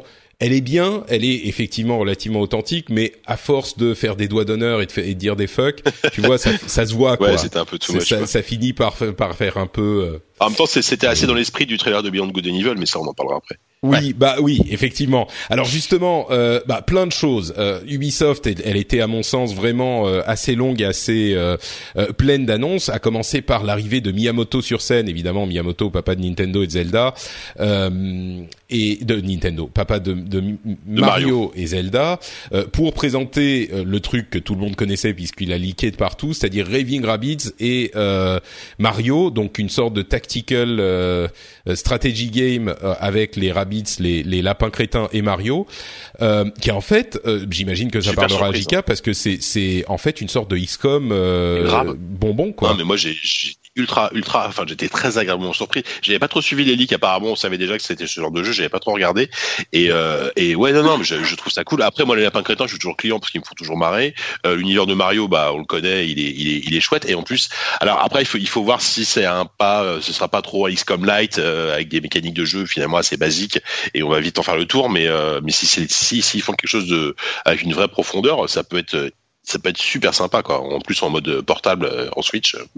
Non, moi ça me ça m'a vraiment euh, vraiment très agré- très agréablement surpris quoi. Bah, moi qui suis un gros fan d'XCOM, euh, ce qu'ils ont montré, honnêtement, c'est sympa parce qu'il y a, euh, ils ont deux trois mécaniques de gameplay avec l'interaction entre entre les différents personnages, les mouvements et tout, qui euh, qui ouvrent pas mal de contenu. Et tu sais, quand ils ont fait le, le reel à la fin de la présentation où ils te montrent les différents environnements, les différents personnages, euh, t'as t'as un côté RPG avec les différentes capacités de tes personnages. Il y a un, un- un- un joli roster. Je pense que Je pense qu'il a le potentiel d'être un, en, en tant que tactical, d'être un, un jeu avec une, une vraie identité, puis, Carrément, euh, puis du, du, voilà, une profondeur de gameplay Ah, intéressante. puis ce qui est, ce qui est chouette, c'est que ça peut être une excellente initiation à, aux gens qui connaissent pas ce genre, euh, de s'y mettre et, euh, et découvrir derrière des, des, des jeux peut-être plus, euh, enfin plus profonds, on verra, mais voilà, des grands classiques du genre, quoi. C'est, très très bien qu'ils fassent, enfin qu'ils amènent ce genre de jeu qui reste, qui reste un truc un peu de niche sur une licence, enfin sur des licences aussi, aussi grand public, quoi. Ouais, on est d'accord. Et donc il y avait effectivement, on parlait d'émotion, ce moment Ouais. où Miyamoto a parlé. Euh, je sais- plus quel est le nom du du du, du directeur du jeu. Je sais plus. C'est de l'italien, euh, c'est pas. Euh, je bon. ça. Oui, bon, bref, euh, désolé, mais mais il, clairement, il voulait pas être mis sur le devant de la scène et il était, euh, tu sentais, il, il retenait ses larmes, quoi. Donc, euh, et, et Miyamoto disait euh, qu'il avait fait un, un super travail avec une licence importante qui était chère à leur cœur, machin. C'était marrant. Il disait d'ailleurs, le seul truc qu'on vous a demandé, c'est de pas faire un jeu de plateforme et euh, et, et faites autre chose. Ça, c'était amusant. Mais euh, mais ouais, il y avait ce moment très émouvant où tu sentais que son idole le, le remerciait, et le lui lui faisait des compliments et lui il était, euh, euh, tu sentais la lèvre qui qui tremblait. Ah, mais il, c'était- était, il, était- il pleurait littéralement, le mec, ça se Ouais. voyait. Enfin, Mais euh, vous connaissez son, son anecdote génial. sur sa première rencontre avec Miyamoto? Ah non Euh, donc il est, euh, il habite à Milan et euh, Miyamoto était euh, était présent à Milan. euh, les gens avaient, euh, c'était en 2004, je crois. Euh, les, les- Miyamoto était présent et donc du coup il a fait tous les hôtels de la ville en demandant euh, si euh, si c'était l'hôtel où restait Miyamoto. Oula, ça fait Et, un peu euh, stalker et quand même. Il, il a trouvé l'hôtel et il a attendu pendant 10 heures de le croiser devant son hôtel pour lui dire bonjour. D'accord. Il, il a, Ah oui, c'est un, un vrai, vrai, vrai, vrai fan de, de, de Miyamoto et donc du coup, ouais, euh, c'est clair que c'est, euh, c'est symboliquement très fort. Ouais, il, ouais, il, ouais. il- il en devient presque un peu creepy du coup. que tu Ouais, là, tout à coup, ça devient, ça fait stalker, quoi. Bon, j'ai bon. changé, j'ai changé tout à coup la, la, la- un tout petit peu l'angle changé de... complètement la vision qu'on avait de la Ouais. S2 dessus. Ouais. quoi. Euh, Assassin's Creed a été présent. On, par, on va reparler de Nintendo tout à l'heure, évidemment, il y aura des choses à dire. Euh, Assassin's Creed euh, Origins, présenté, confirmé, ça avait été le cas dans la conf Microsoft. Euh, comment dire, Assassin's Creed, moi je- j'espérais des gros changements étant donné l'absence pendant un an de la licence. Je crois que j'étais un petit peu euh, trop optimiste. Il y a des changements, donc l'environnement Égypte, tout ça, c'est sympa, c'est beaucoup plus ouvert. Il n'y a pas de grandes villes, de grands bâtiments. Euh, euh, mais bon, ça reste Assassin's Creed avec des petites améliorations. Disons que c'est bien qu'ils aient pris sans doute une euh, une année de pause, mais ça transforme ça, ça transforme pas la série quoi. J'étais un Alors, tout petit peu Après, dans Non. c'était pas forcément montré, mais dans ce que j'ai pu en lire en preview, ce que j'ai entendu comme ça à droite à gauche, c'est que ils ont poussé beaucoup l'aspect purement RPG et Mm. euh, ils s'inspirent pas mal de The Witcher 3 au niveau de la mise en scène des quêtes et euh, des quêtes secondaires et tout, ce qui est, ce qui est une excellente nouvelle. Hein, si, je sais pas s'ils vont y arriver à, à arriver à ce niveau-là, mais euh, mais ils, ils partent plus dans un côté vraiment RPG. Après, c'est clair qu'en termes de mécanique, euh, voilà, la, la façon de grimper, euh, la filtration, etc., ça a pas l'air d'être euh, une révolution quoi. Thomas, Après, allais dire C'est hyper beau, mais ça, on on n'en est pas moins d'un Assassin's Creed. Je suis, ouais, par rapport à ce que tu disais sur le, le- le changement de cycle de- d'Assassin's Creed, de passer sur un cycle euh, euh, qui, qui n'est plus annuel, mais euh, mais euh, mais tous les deux ans. Alors, On ne sait Euh, pas en même temps s'ils vont pas en ressortir un l'année prochaine aussi. Hein. C'était ils ont sauté une année. Non, mais c'est ce qu'ils ont un peu plus ou moins déclaré qu'ils à partir de euh, Syndicate, ils voulaient ralentir le rythme et euh, prendre plus de temps pour faire les Assassin's Creed de manière générale. On va voir s'ils s'y tiennent. Mais il faut bien garder en tête que euh, il y avait déjà une rotation sur les équipes. Et ça, c'est l'équipe de Black Flag. Et ils ont commencé à bosser sur Origins, c'est ce qu'ils disaient dans la, dans conférence, juste après Black Flag. Donc euh, ils- je suis pas sûr qu'ils aient eu euh, tant de temps que ça en plus. Maintenant, euh, Black Flag, euh, c'était un, un très bon Assassin's Creed. euh, je pense qu'ils ont euh, une très bonne équipe derrière. Moi, Ouais, je trouve c'est rassurant d'ailleurs. Ouais, moi je trouve que le- le- le- la thématique est géniale par rapport à, à l'univers, le fait qu'il retourne euh, Aux origines, oui, en Égypte. aux, aux origines en Égypte, euh, en Moyen-Orient, etc. euh, et puis euh, ils ont montré des trucs un peu sympas avec euh, avec l'univers égyptien. euh. Moi, je suis plutôt euh, je suis plutôt optimiste euh, par rapport à, à, à ce- à cet opus d'Assassin's Creed par rapport à des, des plus récents. Moi, c'est le premier assassin auquel j'ai envie de rejouer euh, depuis euh, pff, depuis Black Flag, je pense en fait, tu vois. Ouais. Enfin, typiquement quoi. Euh, bon, voilà pour Assassin's Creed. Euh, bon, on va pas pouvoir parler de tous les jeux, c'est le cas dans, pour toutes les conférences. Ouais. mais euh, et je suis sûr qu'il y a des gens qui vont nous dire, je le disais dans l'émission en anglais, mais il y a des gens qui vont nous dire ah mais comment vous avez pu ne pas parler Mm. de tel jeu ou ne pas dire ça sur tel truc? Mais bon, le 3 forcément c'est la folie, on peut pas parler de tout. Euh, mais The Crew 2 avec des avions, des bateaux, des buggy, des trucs. Enfin bon, je savais pas que The Crew avait suffisamment bien marché pour appeler une suite, mais visiblement oui. Euh, The Fractured Butthole a une euh, date de sortie le 17 octobre. Euh, Transference, c'est un jeu hyper bizarre, genre peut-être VR avec euh, Elijah Wood qui euh, dit on est le, je suis le président d'Ubisoft, genre un truc méta double niveau. Mhm. euh, on n'a pas trop compris ce que c'était, mais ça sort en 2018. Bon, on en verra. C'est intriguant en tout cas, moi ça me fait envie. hein. Ouais, C'est ah ouais, complètement a- hein, pour le coup. hein. Ouais, Ouais. c'est c'est que c'est après ça j'en viens et ce sera ça va être un thriller psychologique avec une patine années 90 un petit peu Mm. euh, euh, voilà je, je, je, évidemment on, on sait pas du tout ce que c'est mais mais le le, le, le trailer m'a suffisamment euh, intrigué pour me Intrigué, donner envie ouais. d'en savoir plus. Skull and Bones, un jeu fait par Ubisoft Singapour. Ils ont un studio, mais dans toutes les régions du monde, Ubisoft. Euh, Ubisoft Singapour, c'est un jeu de pirates, et c'est marrant parce que ça venait après, euh, enfin le lendemain de une énième présentation de euh, Sea of Thieves de Rare dans la conférence Microsoft, où on, a toujours l'impression que c'est un petit peu confus, on sait pas trop ce qu'on fait dans ce jeu-là. Et Skull and Bones, c'était vraiment vous êtes sur un bateau de pirates et vous faites des combats euh, navals et euh, c'est un petit peu, on parlait de Black Flag, c'est l'extension, une euh, euh, une réflexion sur les combats navals de Black Flag Mm. à Il y a un- fond. Et il y avait, Ouais. euh, ouais, vas-y. Il y, a, y y un gros composant multijoueur, il y a un petit côté. euh, moi, ça m'a fait penser à, à World of Warships un petit peu euh, en, en, Exactement. Ouais. en, sûr, approche du truc, quoi. Avec euh, une thématique pirate très forte, un peu plus, un peu plus fun et fantasy, avec Mm. cette euh, ce révèle, ce reveal à la fin du trailer euh, où on voit un, forcément- kraken. Un kraken, ouais, Ah, on, un se demande ce qui va se passer, est-ce qu'il y aura du, euh, est-ce qu'il y aura du, du entre guillemets du PVE, des, des, Mm. des, des challenges avec euh, des créatures. Euh, surtout Skull and Bones, moi je m'y attendais pas du tout. Ouais. Et euh, c'était ultra beau. C'est ultra risqué parce que c'est c'est pas forcément euh, autant la thématique pirate est, est, est parlante, autant euh, là on parle de euh, prendre on va dire un mini jeu de, euh, de Black Flag et d'en faire un jeu complet. Euh, c'est assez euh, c'est assez euh, Bah. courageux de la part de- d'Ubisoft de, de, de, de me présenter ce genre de projet, je trouve. Bah, Je crois que Vas-y Patrick. Ju- Juste rapidement, euh, d'une part, c'est un jeu qui a l'impression, dont- qui donne l'impression de savoir ce qu'il est concrè- concrètement aux autres jeux de pirates euh, Oui. qu'on a vus. Et puis, c'est un jeu de niche, faut pas se mentir. euh, c'est pas un jeu qui va plaire à tout le monde, mais comme l'ont montré The Crew et Steep, d'une certaine manière, qui lui d'ailleurs a une extension genre Et- un petit peu For Honor. opportuniste sur euh, et For Honor, t'as euh, raison. qui a un truc qui, qui ressemble un peu à Fort. Enfin, ça ressemble pas à non, Honor, mais ça a l'air d'être. Ils, ils veulent Non, non, appliquer la de la- Honor en fait. Ce que- Ce je la veux dire, famille. c'est Ah, ce que ça, je veux ouais. dire, c'est que c'est des jeux de niche qui construisent des communautés qui sont fidèles euh, et qui euh, qui qui continuent leur vie loin des de de comment dire des projecteurs de la presse et des des communautés euh, euh, des grosses communautés, mais qui sont quand même des jeux qui continuent à vivre et qui sont euh, qui font énormément plaisir aux gens qui les qui les apprécient. Et je pense qu'il y aura un public pour un jeu comme ça.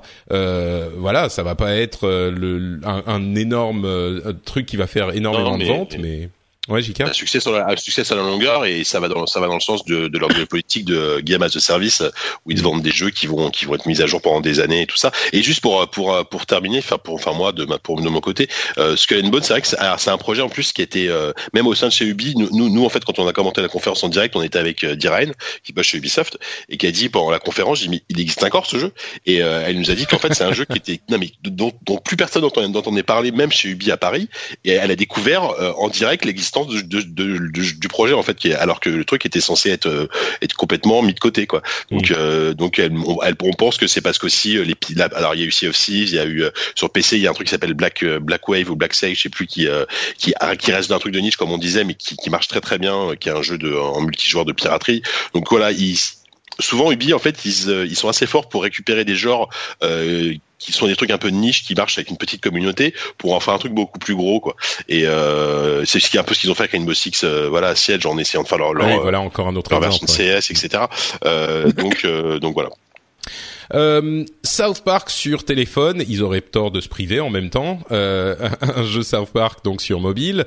Euh, donc l'extension de ce type que j'évoquais, euh, ils ont sans doute eu un deal avec les Jeux Olympiques d'hiver et là ils ont fait un truc euh, spécifiquement Jeux Olympiques. Pour moi, c'est une annonce énorme ça. Hein. Ah, tu trouves Ah oui, parce que les, enfin, avoir la marque des Jeux Olympiques sur un jeu vidéo, c'est pas, c'est pas anodin. Hein. C'est Enfin, tu, tu vois le CEO, le, le, le, alors ces Jeux Olympiques d'hiver qui ont jamais autant de, de, de prestige que les Jeux Olympiques d'été, mais pour moi c'est euh, marqué ce type comme étant voilà c'est le le jeu officiel des Jeux Olympiques, c'est euh, le jeu ultime des jeux de des, jeux de glisse et de des jeux de neige. Euh, alors c'est une niche, on en parle beaucoup euh, avec Ubisoft, mais c'est euh, c'est un poids marketing euh, à, pas négliger. Alors peut-être moins dans notre univers à nous, qui est un univers euh, ludique jeu vidéo, mais dans le dans le dans le, dans le monde extérieur, dans le monde réel, je pense que c'est un c'est c'est assez significatif. On voit euh, euh EA qui, euh, qui, qui phagocyte les, les marques de, des, des, grandes ligues sportives et etc etc les Jeux Olympiques, je trouve que c'est un, c'est un gros coup pour Ubisoft. C'est un, un, un, un, pas dans une direction que j'attendais, pas quoi. D'accord. Bon. Euh, bah effectivement, c'est peut-être un truc que moi j'ai pas forcément vu comme ça, mais mais tu t'as as sans doute raison. Euh, alors, un autre truc, Starlink Battle of Atlas, c'est le, le truc, les Toys to Life avec des sortes de vaisseaux en Lego euh, qui s'attachent aux manettes Ça, et pas compris, qui hein. fait de la de l'exploration spatiale. Alors, on n'a pas bien compris ce que c'était effectivement le jeu. Euh, ça, ça pourrait être un, un, un No Man's Sky, mais avec des trucs à faire. Euh, et puis en même temps, ça pourrait Ouais. être, on, on sait pas trop, Ça. et ça pourrait être juste euh, Ubisoft qui arrive en retard sur le marché des jouets. Euh, alors que le marché Mais- des jeux vidéo se casse la gueule. euh, Ouais, des, des se- jouets se, se jeux casse la vidéo. gueule depuis un moment. euh. Mais ça pourrait aussi être eux qui réussissent à relancer euh, le truc. Je suis pas convaincu, mais ouais. Bon, voilà, on n'a pas grand chose à dire de plus là-dessus. Surtout Euh, qu'on en- on- finalement, on sait pas, enfin, on, sait pas grand chose dans ce truc. Mm. Ouais, même, enfin, je pense que c'est important de noter. euh, Il y a un petit moment what the fuck. Hein, euh, Ouais. Mais euh, voilà, moi, on aurait beaucoup à dire sur le Toys to Life. C'est pas forcément le, le, le, le bon podcast pour ça. Ouais, mais, Mais- clairement, ils sont en, Ouais. en- en- le, le marché ralenti, quoi. Enfin, il est même euh, à l'arrêt là. À part Nintendo avec ses amiibo, mais c'est intéressant de voir quand même que euh, par rapport à l'identité de la conférence Ubisoft, c'est quand même voilà. Alors, ce qui s'est passé, c'est que donc ils ont fait le résultat du, du quarter précédent où ils ont annoncé de manière un peu bizarre euh, The Crew 2, Assassin's euh, pas Origins, mais euh, euh, Far Cry 5. Ils ont annoncé plein de choses et on se disait, moi je me suis dit, mais, mais, mais pourquoi ils annoncent tous ces trucs sans trailer, juste avec des logos, euh, des logos euh, euh, partagés avec la communauté? Et j'attendais un E3 Ubisoft avec euh, euh, un truc très attendu. Voilà, je, je savais qu'on verrait euh, The Crew 2 parce que ils avaient euh, euh, déjà révélé que le truc était en développement, mais sans rien d'autre. Donc je, je disais, ouais, il y aura pas grand chose de plus. Et là, ils nous sortent des trucs. Donc, ils nous sortent euh, Skull and Bones, ils nous sortent euh, euh, Transférence avec Elijah Wood. Et puis, un Toys to Life qui sort de nulle part. Euh, Enfin, il y a quand même pas mal de, de, de, de moments euh, surprenant. très surprenants. Ouais, tu, tu te dis bon tiens. Par rapport à ce contexte-là. va faire là, quoi. Ouais. Mm. Après c'est bien, c'est c'est bien qu'ils prennent aussi des risques à côté de leur euh, leur grosse euh, leur grosse locomotive euh, Far Cry, euh. Assassin euh, et euh, et, euh, et Beyond Good Evil. Enfin Beyond Good Evil non et encore ça c'est pas du tout garanti que ça que ça marche mais mais euh, mais non non c'est après ouais c'est c'est moi enfin moi je trouve que c'est plutôt courageux de leur part tu vois de de continuer à financer des des projets euh, bizarres euh, euh, pseudo indé- alors je mets des gros guillemets quand je dis indépendants mais tu vois qui sont développés par des, par des petites équipes au sein de chez Ubi enfin Moi, j'ai l'impression, très bien. euh, moi j'ai l'impression, on peut en parler maintenant, mais j'ai l'impression que c'est un, un, à la fois un message et une motivation de euh, cette, Mm. euh, ce, ce, ce- cette offensive inexorable de Vivendi qui a bien sûr coloré l'ensemble de la conférence. Euh, et on, on- moi, c'est l'image que je donne à chaque fois, c'est un, un- une sorte de serpent, vous savez, ces énormes serpents qui gobent lentement leur proie. Euh, et, et, qui avancent petit à petit, tu sais, qui, qui prennent centimètre par centimètre des proies énormes. Et on a un peu l'impression que c'est que c'est ce qui est en train de se passer avec Ubisoft. Et donc ça les pousse à faire des trucs euh, aussi euh, audacieux que possible, à, à se à, à travailler aussi dur que possible et peut-être même euh, pour euh, faire remonter le cours de l'action, c'est ce que je, disais au moment de la conférence, et visiblement ça a été le cas, l'action a remonté un peu pour essayer de faire en sorte que ça soit trop cher ou plus cher pour Vivendi euh, d'essayer de dévorer Ubisoft. Et il y a une sorte de désespérance dans leur dans leur enfin je sais pas c'est cette ambiance quoi qui est en même temps c'est marrant parce qu'on entendait les gens de Vivendi qui disaient bah enfin oui ils sont gentils les gars d'Ubisoft mais euh, ils sont rentrés en bourse c'est le jeu quoi c'est comme ça que ça marche. Donc euh, mais bon en même temps euh, bon je crois que la sympathie est clairement du côté d'Ubi. Et puis surtout avec cette histoire de Beyond Good and Evil 2 dont on va parler dans un instant mais revenons rapidement sur Far Cry 5 qui était qui est pour moi un, un gros morceau parce que j'ai l'impression qu'ils amènent un élément vraiment narratif à Far Cry et une là encore il y a une émotion euh, qu'on ressent dans le, le, jeu avec cette mise en scène très efficace et puis les, les, les compagnons les autres personnages qui jouent avec nous contrôlés par l'intelligence artificielle peut-être qu'il y aura du multi en même temps mais euh, mais pour moi c'était une une présentation assez réussie Far Cry qui pourrait. Ouvrir le succès de Far Cry 3 et, et 4 euh, avec Primal qui était un petit peu à, à, côté, mais ouvrir même ce succès à un, un petit peu plus de monde encore. Alors peut-être qu'au final ça sera juste euh, on attaque les camps et puis voilà c'est comme les autres, mais mmh. la présentation semblait un petit peu euh, aller plus loin. Ouais, et euh, moi, enfin moi, je suis, je suis, curieux de voir aussi dans quelle direction narrative ils vont aller, quoi, parce que parce que bon, il y a, y a des il y a des mini polémiques aux États-Unis euh, sur le côté, euh, enfin, ouais, dans, dans certains, oui, non, mais non, mais je veux dire, s'attaquer à un sujet comme ça, surtout dans le climat le climat actuel, je pense que c'est quand même relativement euh, ah bah, de leur poser la question, oui. Mais justement, est-ce qu'ils vont euh, jusqu'où ils vont pousser le, le, le, le, la réflexion et jusqu'où ils vont ils vont pousser le propos dans le jeu, quoi euh, Est-ce qu'au final, ça va être juste euh, tabasser des tabasser des extrémistes euh, entre guillemets ou des, des, des psychopathes euh, comme ça, ou est-ce qu'il y aura il y aura il y aura un vrai euh... enfin, je sais pas, je, je, je, je sais pas jusqu'où ils vont aller. Ouais. Est-ce est est qu'ils vont aller est-ce qu'ils vont faire du rockstar, tu vois ce que je veux dire? Mm. Ou est-ce qu'ils vont se ils vont ils vont se contenter de faire ce qu'il faut habituellement euh, finalement où euh, bon euh, niveau niveau narration niveau niveau scénario c'est pas c'est ça vole pas très très haut non plus quoi. Mm. on verra alors on, on, parlait un petit peu de timing pour le pour Evil Evil Within 2 par rapport à quand est-ce qu'ils annoncent le jeu et quand est-ce qu'ils sortent etc Far Cry 5, il n'a pas commencé le développement en, en novembre 2016. Hein. C'est ce que j'ai Ça veut dire oui, c'est ultra intéressant de voir que euh, ils avaient fait ce choix de ce cadre euh, du Midwest américain et du, euh, de, de, la secte, de la secte, secte religieuse chrétienne fondamentaliste, ouais. fondamentaliste américaine, avant que Trump soit élu président. Donc oui, il, y un, il, y a un, petit côté zeitgeist et le fait que Trump soit président, bah j'imagine qu'il y a un moment donné les mecs de Ubisoft qui se regardent et qui font qu'est-ce qu'on est en train de faire Ouais, il y a une, bah y oui, il y a une vraie question. C'est ultra il intéressant. Il y avoir une réunion. Euh... il y a eu plusieurs réunions. Et ah moi, du, du coup, est-ce qu'ils est qu ont adapté leur com en fonction Tu vois, j'imagine que oui. Bien sûr. Bien sûr. Bon.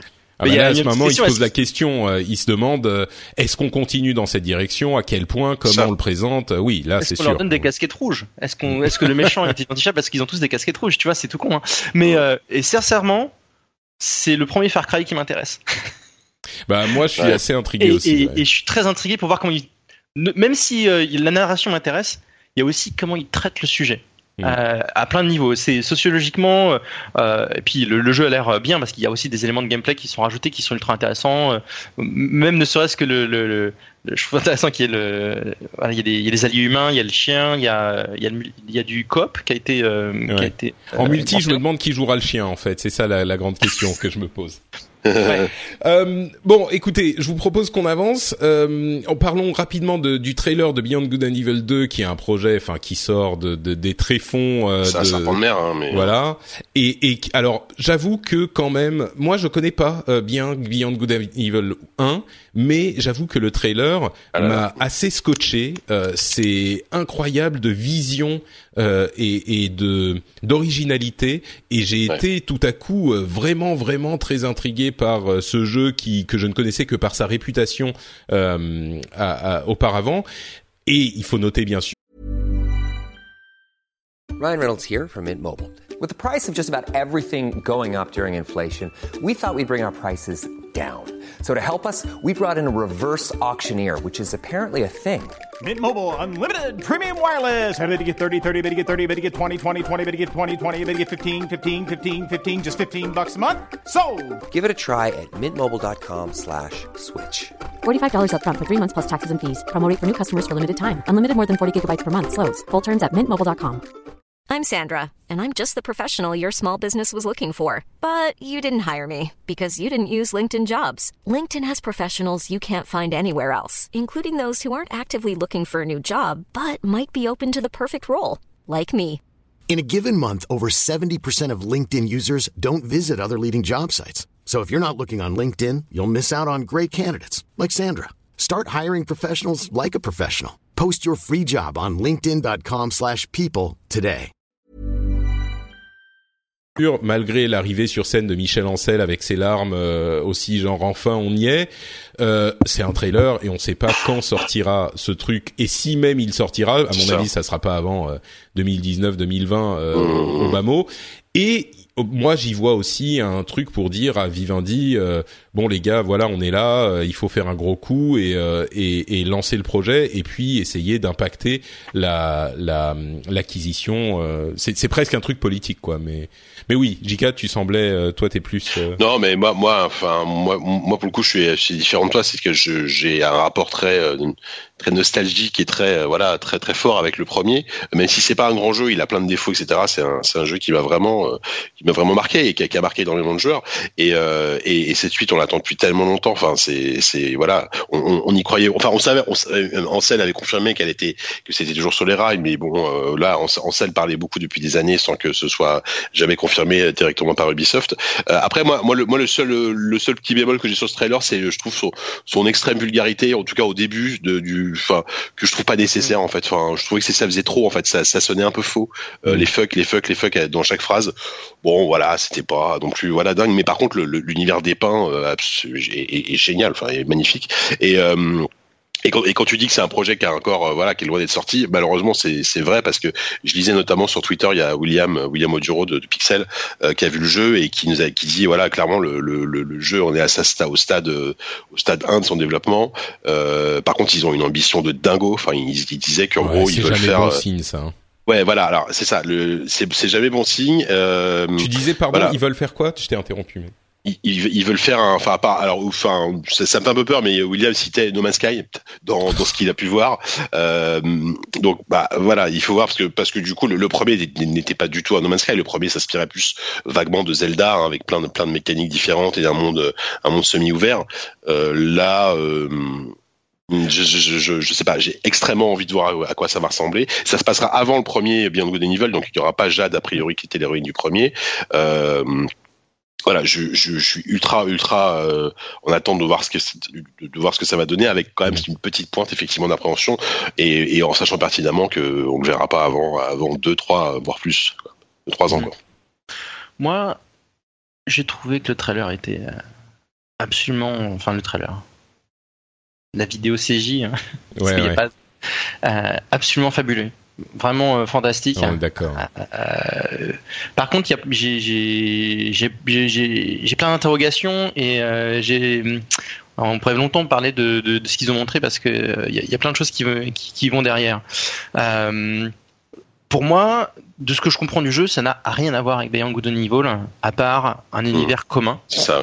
Et encore, parce que le Beyond le Evil, le- l'univers était développé jusqu'à un certain point, et là ils ont pris juste, euh, ils ont pris ce euh, ce- cette, euh, ce cœur qu'ils avaient déjà développé, et ils ont fait tout un univers beaucoup plus vaste. Donc du coup, je suis un peu Je pense que je pense pas que les enfin je pense qu'il y a des fans qui sont absolument fans fans de Beyond Good and Evil qui veulent une suite à Beyond Good and Evil euh, ne peuvent qu'être déçus parce que ils verront. Maintenant, Mm. ce sera peut-être un très bon jeu ce qu'ils veulent faire et ils ont l'air d'avoir des Ouais. très très grosses ambitions là-dessus effectivement parce que quand euh, quand ils parlent du jeu, ils parlent de euh, ils parlent d'un euh, GT GTA 5 dans l'espace, ils parlent de euh, Elite Dangerous, ils parlent de No Man's Sky, donc un mélange de ces trois euh, trois concepts euh, glo- globalement. Euh, donc ça fait un peu euh, ça fait un peu rêver, ça fait un peu peur. Ouais, Euh, ça fait les deux- les deux en même ouais, temps, hein. même plus peur que rêver pour moi, mais euh, bon, ça veut pas dire que Mais- oui, au final, ça peut quand même donner un très bon jeu, mais je doute qu'il réussisse Voilà. à suivre ses ambitions. Mais il faut avoir de l'ambition, Ouais, sinon puis, euh, euh, tu vas nulle part. surtout, euh, Ubi Montpellier, c'est pas un très très gros studio, donc euh, Mm. quelles quelles ressources ils ont? Alors certes, Ubisoft, ils ont l'habitude de, de beaucoup déléguer euh, certaines parties du jeu à d'autres studios, c'est des développements qui sont mondiaux, euh, mais euh, mais vu Mm. l'ambition du truc, t'as l'impression que c'est euh, c'est un jeu qui va nécessiter 300 personnes à temps plein pendant pendant 4 ans, tu vois. Enfin, Je pense que tu Bon. es tu, tu, tu es tu es tu es optimiste sur le, le nombre de, de développeurs qui y a sur ce jeu. Je pense que c'est plus dans les 1000. Euh, tu vois, c'est je pense que la façon dont il est présenté, dans le, dans le- le cadre qu'il lui donne, moi j'ai l'impression que c'est un petit peu le prochain, euh, c'est leur, leur leur prochain blockbuster. Ils le positionnent vraiment euh, au-delà de de ce qu'ils ont fait par le passé. Même je, je, je les- je les vois bien Genre leur plus plus gros projet, quoi. Ouais, voilà. Et c'est clairement, on parlait de, du positionnement par rapport à Vivendi. Euh, pour moi, c'est clairement, euh, tu vois, il y a, y a euh, le début de la conférence et la fin de la conférence qui sont euh, des messages forts. Alors, je pense qu'il y a, ils ont aussi un message par rapport à leurs audiences, par rapport à ce qu'ils veulent faire, mais il y a aussi euh, l'ombre de Vivendi qui, euh, qui influe un peu la façon dont ils euh, présentent les choses. Je sais pas si, je vois pas forcément de la désespérance, mais excusez-moi, voilà. je, je dois, je dois m'absenter 10 secondes, je, je vous préviens, je, si, si- voilà, si j'arrive. Euh, Et t'as, au tout début, tu as le partenariat avec Nintendo, un partenariat comme personne n'en a jamais eu avant, et qui, euh, vu, vu le succès de la Switch et vu la, la, la force de Nintendo, pour moi, a probablement eu plus d'influence sur le, le cours du, de, de l'action Ubisoft que euh, n'importe quelle autre annonce. Et puis tu as la fin de la conférence qui est, euh, donc ça c'est notre présent, c'est euh, Nintendo, on est ultra euh, copains avec eux et euh, on va surfer sur la Switch comme, personne n'est capable. Et à la fin, c'est en plus de ça, on a des ambitions à, Mm. très long terme avec un projet énorme, gigantesque et, Ouais. et, et très cher. C'est ma perception du truc. Hein. Ça se trouve, c'est pas du tout. Non, mais il faut faut avouer que que c'est conçu, hein, mais c'est un peu comme ça que je le vois, quoi. Euh, on va avancer, mais il faut avouer que sur Nintendo, euh, Ubisoft a été un partenaire euh, indéfectible de tous les lancements de consoles Nintendo. Ils ont toujours fait le pari, et forcément, ça tisse des liens. Et là, euh, c'est une récompense. Et même, ils ont fait le pari avant même l'annonce de, le, enfin, le lancement de la Switch. Donc, c'était encore une fois une fidélité. Euh, Ils capitalisent la Et- vision qu'ils ont eue au moment de la lancement de la Wii. Ouais. Tout le monde était ça, un ouais. petit peu euh, à moitié convaincu. Ubisoft a doublé dessus, la Wii était succès qu'on connaît, et je pense que ça, c'est ça, c'est clairement le le moment où ils disent bah voilà non, nous on est euh, voilà ils ont ils ont pu euh, amener leur partenariat à l'étape suivante euh, grâce à Mm. ça quoi. C'est c'est clair. Euh, bon, bah parlons de Microsoft, le cas Microsoft. Euh, justement, euh, JK est revenu, je crois. Ouais, c'est bon, Oui, d'accord. je suis là. Euh, alors le cas Microsoft avec la Xbox One, euh, 6 teraflops du vrai 4K euh, sorti novembre le 7 novembre à 500 dollars, donc sans doute 500 euros. La console la plus puissante de l'histoire et de loin. Euh, on pense qu'elle est, euh, enfin, elle a sous le capot 6 teraflops contre 4, un peu plus de 4 pour la PlayStation 4 Pro. Donc euh, aucun doute sur la puissance de la bête. Je vais pas dire moi ce que j'ai pensé de la conférence ou de la console. Je vais vous poser la question, JK, quelles sont tes impressions sur Microsoft? Et sur sur la la conf, Xbox One X euh, alors la Xbox One X, très honnêtement, euh, ça me, ça, ça m'a pas plus euh, parlé que ça. C'est-à-dire que, euh, comment dire, il, il, il, il, la vendait jusqu'à présent quasiment comme une nouvelle console. Bon, dans ce qu'on qu'on en a vu, euh, ça a plus ça a plus l'air d'être l'équivalent d'une PS4 Pro euh, plus plus, on va dire un, peu- plus puissante, euh, qui mise énormément sur la 4K. Ils ont pas arrêté de répéter euh, 4K, euh, 4K 60 images par seconde. euh, Voilà, ils, sont très contents de ça. Voilà, c'est très bien. C'est une console qui est plus puissante, mais moi, ça c'est pas ce qui m'intéresse en fait. Euh, Enfin, moi, c'est les jeux. Euh, en plus, bah, je suis, enfin voilà, je, je joue la plupart, la plupart du temps sur PC, donc j'ai pas, j'ai pas besoin d'une Xbox One X. Euh, Voilà. Après, ce qui est bien, c'est qu'apparemment, au niveau design, elle a l'air d'être très compacte. Euh, Tous les jeux Xbox One euh, classiques, enfin Xbox One S, sont, sont évidemment compatibles. hein, tout est compatible. Euh, donc ça, c'est une, une bonne chose. Euh, voilà. Et d'une manière générale, non, euh, Microsoft, je trouve, a déroulé une super conf. Euh, vraiment, ils ont bien. Et voilà, on voulait du jeu. On a eu, enfin voilà, on a eu la Xbox One X. Limite, on a même eu très peu de, de- de détails techniques sur cette console. Mais on, par contre, ils ont déroulé. voilà, ils ont annoncé 42 jeux, ce qui est, ce qui est quand même beaucoup. Et ils ont déroulé 42 jeux. Et, euh, parmi ces 42 jeux, il y en a beaucoup, beaucoup, moi, qui m'ont, énormément plu. Donc euh, voilà, une conférence super efficace, euh, je trouve, et euh, vraiment bien menée. On s'est pas ennuyé. Il y avait, il y avait vraiment de la matière, quoi. Thomas? Même question. Euh, moi, je suis assez critique de, de- du, du style Microsoft qu'ils ont euh, sur les conférences. Ça fait des années et des années que euh, je trouve qu'à l'E3, ils, ils ont un décalage dans le ton, ils sont trop américains. Et je Alors, en même pense temps, c'est que une boîte, c'est la plus américaine de toutes ces boîtes là. Mais voilà, mais je pense qu'ils ont ils, ils ont ils ont besoin de se de, de s'internationaliser dans le dans le ton de, de leur conférence. Et je, je je pense sincèrement que 3 2017 c'était leur meilleur leur meilleur E3 à ce niveau-là. C'est là où ils ont ils ont trouvé le meilleur ton sur comment présenter les jeux. Ils ont été un peu moins euh, et on a fait ça avant tout le monde, alors que d'autres gens les ont fait avant eux et que euh, ils, mentaient de manière éhontée. Ils ont, enfin, même s'ils ont, beaucoup dans le superlatif euh, du moment où ils touchent euh, euh, leur projet. Je trouvais qu'ils étaient un petit, un petit peu plus dans le ton, un petit peu plus, euh, pas forcément humble parce que c'est Microsoft, mais ils étaient un peu, un peu moins énervants à ce niveau-là. Euh, j'ai toujours, euh, j'ai souvent eu du mal avec les conférences Microsoft où euh, je commençais, je, je retournais la table en disant mais c'est pas possible de dire des choses pareilles. Euh, donc du coup j'étais plutôt content. Je trouve qu'ils ont fait une, plutôt une bonne conférence euh, à, à pas mal de niveaux. Euh, très sincèrement, euh, la One X, je n'ai rien à carrer. Je trouve ça, euh, c'est très bien, mais c'est pas. Je pense qu'au niveau hardware, euh, ils sont euh, ils sont un peu en retard sur la, la, la communication. C'est-à-dire que euh, on est arrivé à un point où, où la- au niveau définition, euh, l'augmentation de la puissance, euh, il y a un diminishing return en termes de, de, de, de capacité de percevoir la, la, la hausse de, de qualité. Donc euh, c'est pas, euh, Mm. c'est très bien, mais euh, ça veut dire une, une, encore une console qui va coûter encore assez cher euh, sur Ah, un 500 balles, quoi. Voilà, euh, voilà, euh, pour un gain pas ultra perceptible. Euh, alors en plus il faut avoir une télé 4K. Enfin c'est pas mal d'investissement euh, à ce niveau-là. Mm. Euh, il touche pas à la VR. Alors je dis pas que c'est une erreur stratégique, je vais pas toucher à la VR, mais au moins Sony a euh, ce point différenciant très fort euh, euh, où- où- que, que- auquel Microsoft touche pas, ne, ne touche pas. Euh, voilà. Mais euh, ouais, Ouais. une belle conférence, plein de jeux. Moi souvent, enfin tu vois, ils ont annoncé 42 jeux, mais bon sur ces 42 jeux, t'en as 18 qui étaient euh, dans cette vidéo reel où t'as le temps de voir le titre. Ouais, Là, par contre, ouais, des fois, c'est voilà, trop en fait, des fois. moi, je dirais ils ont et, et, et, euh, donc voilà un, une de mes un de mes trucs, c'est de regarder un petit peu l'impact média euh, des différentes conférences et euh, clairement pour ces 18 jeux, le fait d'avoir été euh, à la conférence, c'était euh, c'est minime quoi. Ils se retrouvent euh, Mm. dans une dans des dans des articles qui listent euh, qui font la liste des jeux et tu te rends pas compte quoi. Il y a, il y a eu et Ah. pourtant il y avait des trucs intéressants dans ces C'est dommage qu'ils aient pas effectivement peut-être présenté un peu moins de jeux, mais avec un focus un peu plus euh, voilà un peu plus long sur chaque jeu quoi. Euh, parce que là c'est vrai que c'était un enchaînement euh, complètement dingue et il au bout d'un moment tu, tu tu tu vois passer un truc tu Il- tu oublies seconde d'après quoi. Voilà, ils visent clairement le, le volume. Tu vois, Et voilà, ouais. il, il, il voulait 18 jeux, il disait Ah, regardez, euh, on est euh, super indie friendly, on a Oublets. Ouais, Oublets, ils ont montré euh, 10 secondes dans un trailer au milieu, au milieu Mm. du truc. Euh, et puis si tu regardes un petit peu le détail des jeux qui sont là-dedans, euh, t'as as des trucs. donc t'as Pass of Exile. Alors Pass of Exile, c'est un, Ouais. c'est c'est un, c'est un chouette jeu quoi. Ça c'est dingue ça. Ouais. Mm. Mais c'est c'est un peu vieux le fait qu'ils viennent sur Xbox. C'est intéressant, mais c'est pas non plus. euh, Voilà, c'est pas non plus euh, révolutionnaire quoi. Donc, euh, ouais, bref, je, je trouve que c'est ils ont fait une bonne conférence. Et, Ouais. euh, mais si j'essaie de ressortir euh, un truc qui m'a marqué dans cette conférence, j'ai du mal un peu à me à sortir Bah, ça. Peut-être Là, Exodus. c'est marrant parce que La- La démo de ouais voilà enfin euh, bah, on va en parler mais pour moi les, deux Exodus, gros trucs ouais. c'était Metro Exodus une vraie surprise pour on s'y attendait pas une, une vidéo hyper cool qui euh, j'ai du mal à enfin qui, qui se sentait quand même le, le ce qu'on appelle le bullshit quoi le le, le comment dire le, le- les, images voilà le, le trafiqué, CGI euh, bon. Ouais, voilà, qui utilise le moteur, mais en même temps, tu, tu, tu comprends bien que c'est du, c'est du rendu, euh, voilà, c'est pas le vrai rendu. Et, euh, et puis la démo de, évidemment, de, de Anthem, mais qu'on a déjà évoqué tout à l'heure, quoi.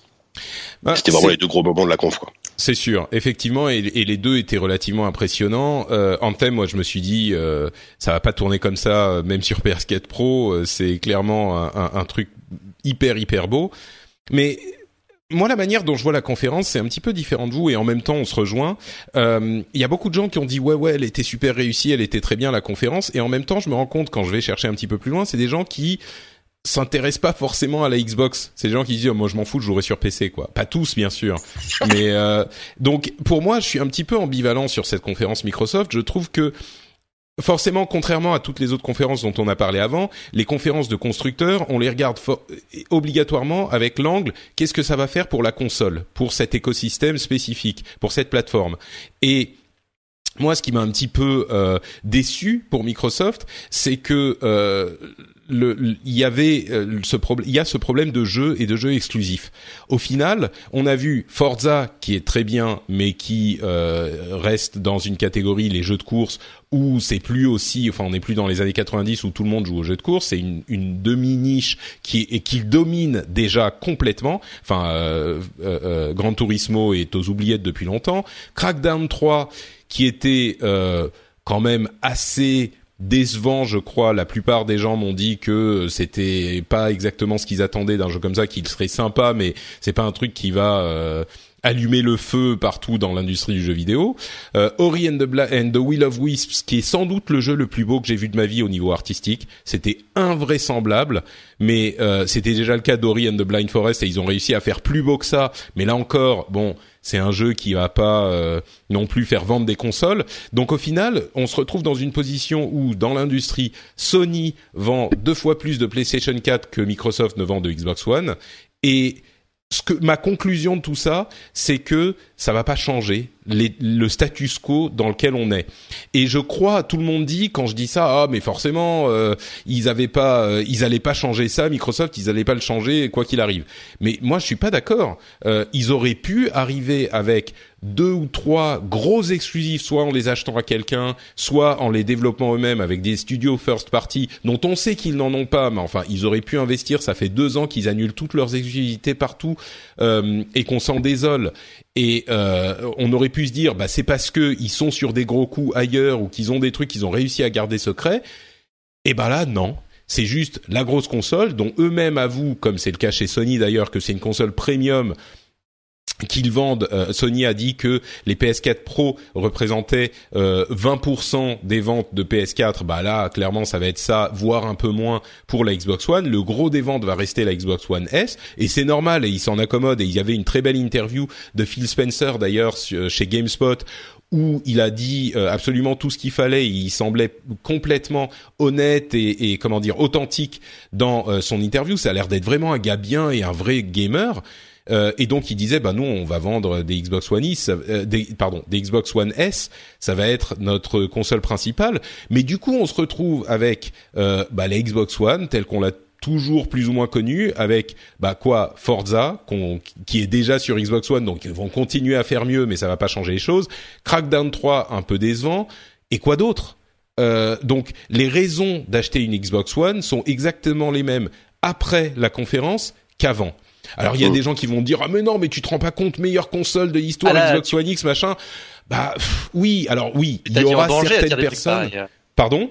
Tu mets ta vie en danger à dire des trucs pareils. Mais je sais, tu sais, les, seuls fans qui sont plus euh, euh, euh, animés que les fans Microsoft, c'est les fans Nintendo. Qui, alors ça, c'est les pires. Ils sont, mais, c'est les pires. Mais, mais donc, euh, vous entendez, vous êtes les pires. et je fais partie de, de ce groupe aussi. Ah oui, hein, bien sûr. Nous, mais tu vois, et ça, ça vaut peut-être le coup de le préciser. Le la la j'ai vraiment certaines personnes vont me le reprocher, mais j'ai aucune allégeance ni sur Sony ni sur, Microsoft. Moi, j'ai acheté une Xbox One 360 avant ma PlayStation 3 et j'étais très content de ma 360 et je, je, je critiquais très euh, vivement euh, Sony au moment de la sortie de la PS3 parce que c'était une ineptie au moment de la sortie de la console. L'architecture le prix enfin bref. Et quand je hmm. critiquais quand, quand je critiquais la Xbox One parce que je trouvais que la stratégie de Microsoft était pas bonne au lancement de la Xbox One euh, je me suis reçu des pluies de critiques. Et bon j'ai quand même tenu bon parce que je trouvais que voilà mon analyse aussi objective que possible était que c'était pas la bonne stratégie. Et là euh, alors ça dépend de ce qu'on veut d'une conférence Microsoft, d'une console Microsoft. Si on veut simplement avoir des bons jeux sur la console Microsoft qu'on a déjà ou parce qu'on veut une console, ok, bah oui, on peut on peut l'acheter, mais à mon sens, si on regarde le rapport de force entre Microsoft et Sony, il est, c'est pas qu'il est même pas inversé, c'est qu'il est pas changé du tout. Et pour moi, c'est une occasion manquée. Je suis désolé de le dire aux fans de Microsoft, c'est vraiment une occasion manquée euh, pour Microsoft de, de, commencer à inverser les courbes. Et peut-être qu'il y a une sorte de, de, de désintérêt de Satya Nadella, de, de du président de Microsoft tout court, parce que Microsoft, contrairement à Sony, ils ont plein de trucs qui font. Ils ont, euh, enfin, Azure, euh, euh Windows, Office, etc. Sony, ils ont la, la PlayStation, comme le disait mon ami Scott Johnson, la PlayStation c'est 80% de leur business. J'exagère, mais c'est leur business principal, donc forcément ils sont à fond derrière. Mais Sony avait d'autres business units oui, avant. Avant, c'est ça. Mais bah, ça, ouais. Mais donc voilà, c'est exactement ça. c'est exactement ça. Pour maintenant, la Xbox, c'est un device comme un autre, une division comme une autre chez Microsoft. Et, et enfin, je veux dire, en témoigne le fait que tout ce qui sort sur Xbox One sort, sortira aussi sur PC parce que ça fait euh, un an, peut-être un peu plus maintenant que leur, leur politique, c'est ça, c'est sortir leurs exclus euh, entre guillemets hein, sur Xbox et PC. Après, tu auras des jeux que tu n'auras pas. Je crois qu'il y en a peut-être une vingtaine, une bonne vingtaine qui aura pas sur PS4. Donc c'est-à-dire que non, il y a des euh, launchs exclusifs. Euh, ouais, des launchs exclusifs. Bah, enfin, ouais, on sait pas quand. Tu vois, mais pareil, c'est un discours un peu flou. On sait jamais trop. On ne comprend pas trop si c'est que temporaire, si c'est pas temporaire, etc. Bon, bref. Euh, après, la, la, la, la, la, Xbox One X, moi, je la vois bien pour peut-être destiné à des gens qui euh, sont attirés par euh, ce que peut délivrer un PC, un gros PC gamer, mais qui n'ont pas envie de dépenser 1000 euros et pour un écran, etc., et qui n'ont pas la mm. place euh, d'installer un PC, et qui se disent voilà, là pour 500 500 euros, j'ai quelque chose qui va quand même, euh, qui va envoyer du, qui va envoyer en 4K, qui va clair, ouais et, avec des jeux que de toute façon j'ai j'ai enfin voilà il y a un catalogue qui est très très PC tu vois. Il y a PlayerUnknown Battlegrounds il y a State of Decay 2 euh, il y a plein de trucs comme ça. Donc voilà il y a, il y a une sorte de, de, de flou enfin de, de, de, pont entre la Xbox et le PC. Euh, à, à, la fois les joueurs PC sont contents parce que moi j'étais très content de cette conférence parce que j'ai vu plein de jeux auxquels je jouerais sur PC mais je jouerais jamais sur Xbox One bien sûr. D'ailleurs, c'est la conférence Microsoft, alors que pendant longtemps c'était la conférence euh, Xbox. Et là, ça fait deux ans. Ah bah là, c'est quasiment une conférence PC, ouais, exactement. Ouais. Moi, je suis complètement d'accord avec toi, Patrick. Hein. Euh, Microsoft, euh, je, comprends mieux Microsoft avec les années euh, après avoir un peu tenté de travailler avec eux il y a, quelques années et, de comprendre comment ils fonctionnaient. Maintenant, j'ai une meilleure compréhension de de, de, de, leur de leur fonctionnement qui est un peu ubuesque. Et euh, oui, effectivement, euh, moi je trouve que c'est une très bonne conférence Microsoft. C'est une des meilleures conférences Microsoft de ces, de ces dernières années, mais c'est pas forcément, c'est pas une conférence Microsoft qui euh, annonce un changement euh, de, du, du, paradigme et qui va permettre à Microsoft de, de reprendre un peu de vitesse par rapport à, à Sony. Déjà, la je Xbox crois que sur ce point, même, même les fans sont d'accord. Ils disent, oui. bah oui, bah, forcément, là on n'est plus à ce stade, quoi. Tu regardes la Xbox, la Xbox One X, la cible de la Xbox One X, c'est les gens qui ont déjà une Xbox. C'est le euh, c'est le fan le fan Xbox qui euh, qui euh, qui veut une expérience en meilleure qualité. Je pense que personne attendait d'avoir des teraflops en plus pour pour passer là-dessus. Et, et c'est vrai pour pas mal des annonces qu'ils font. Tu vois le, Crimson Skies là, le, sur la, backward compatibility avec la Xbox, la première Xbox, c'est pareil, c'est taper dans le dans, dans le fan existant tout ce qu'ils font tourne autour de ce de, de, ce composant là quoi. Mm. Euh, et ce qui moi ce qui m'inquiète c'est que non seulement euh, Xbox euh, je voulais ajouter un autre truc avant d'aller là-dedans. Où est Halo? Parce que c'est ça qui, ah, c'est ça qui manque. Où, où est Halo en, dans le 3 2017 On aurait pu s'attendre à ce qu'il y ait. Euh, bah, ils avaient dit qu'il serait pas là, ouais, mais. Mais tu sais, sur ce point, peur, justement, euh, Spencer a, a, mentionné la chose en disant on va pas vous montrer des jeux qui seront. Euh, C'était dans une interview après. Euh, ils, on va pas vous montrer des jeux qui vont sortir dans trois ans c'est pas notre truc euh, on, et pourtant ils travaillent dessus et et ça fait d'autant plus peur. et ouais peut-être. Mais mais moi j'y crois. Moi je crois qu'il y a des des sur la licence Gears sur la licence Halo euh, je suis sûr qu'il y a des gros jeux qui sont en préparation. J'espère que ça sera des jeux qui ont appris les leçons de Halo 5 et de Gears 4 comme je le dis souvent dans cette émission et qui ne feront pas juste des ressucés des des, des jeux existants euh, mais qui grandiront comme nous, on a grandi. Euh, mais j'y crois. Je, je, pense que ça va arriver. Enfin, je l'espère en tout cas. Mais là, ce que ça montre cette conférence-là, c'est qu'ils ont pas. Euh, enfin, le cœur du marché des consoles, c'est comme ça que se joue le game des consoles. C'est le first party. C'est les exclusivités. Et là, clairement, euh, Microsoft s'est planté. Euh, non, mais parce qu'ils sont plus, ils, ils sont plus dans, dans cette, dans ce, dans cet esprit-là, Mais dans si, cet état sur d'esprit-là. tout le monde dit ah oui mais ça sort aussi sur PC. On s'en fout. Les PC et les consoles. Oui, ça joue pour certaines personnes qui jouent beaucoup sur PC. Il y en a, mais c'est quand même des expériences différentes. La- le combat Non, mais- des consoles se joue entre les Ce que je veux dire, c'est que je pense qu'ils ont, ah, ils ont abandonné ce truc, ils ont abandonné cette. euh, Je pense que dans leur tête, ils ont abandonné. Ils savent que Sony a gagné sur les sur le terrain des consoles. Donc du coup, ils partent sur autre chose. Ils, Clairement. ils vont ils vont séduire un public PC, ils vont séduire euh, euh, de de de d'autres types de personnes. Ils vont essayer en tout cas de le faire. Non, enfin, Je- je- sur, je suis plus sur PC. Les jeux se vendent quand même sur Steam. Euh, les- tous ces jeux qui sont euh, exclus PC, exclus- parce qu'il y a plein de gens qui il disent y aura- ah oui il mais y aura- il y aura beaucoup de jeux Windows Store hein, que tu auras que sur le Windows Store a priori. Ouais, Bon, après, enfin, ouais, ça j'attends encore de voir. hein, parce que, mais bon, on verra. Ouais. du mal à l'imposer. Moi je moi je sais pas quels jeux vont être à part Crackdown et Forza 7, euh, je sais pas quels jeux seront sur le Windows Store. Hein. Je Bah, Forza 7, mine de rien, c'est pas rien. Hein, c'est- Non non, bien sûr, C'est c'est une Forza très grosse licence avec euh, Halo et Gears quoi. Non, non, bien sûr, bien sûr. Mais ces jeux-là, ils sont aussi déjà, enfin, ils étaient, c'est, ce type de jeu, c'est les jeux first party Microsoft. Bien sûr qu'ils vont être sur le Windows Store, mais enfin, c'est déjà le cas pour les anciens jeux. Enfin bon, bref, ok. Je crois Mmh. qu'on a, on a bien compris. Vas-y, t'es fini, Thomas. Non, non, je veux juste revenir là- là-dessus. Je pense qu'effectivement, il y a un, il y a aussi un côté euh, Microsoft se donne pas les moyens.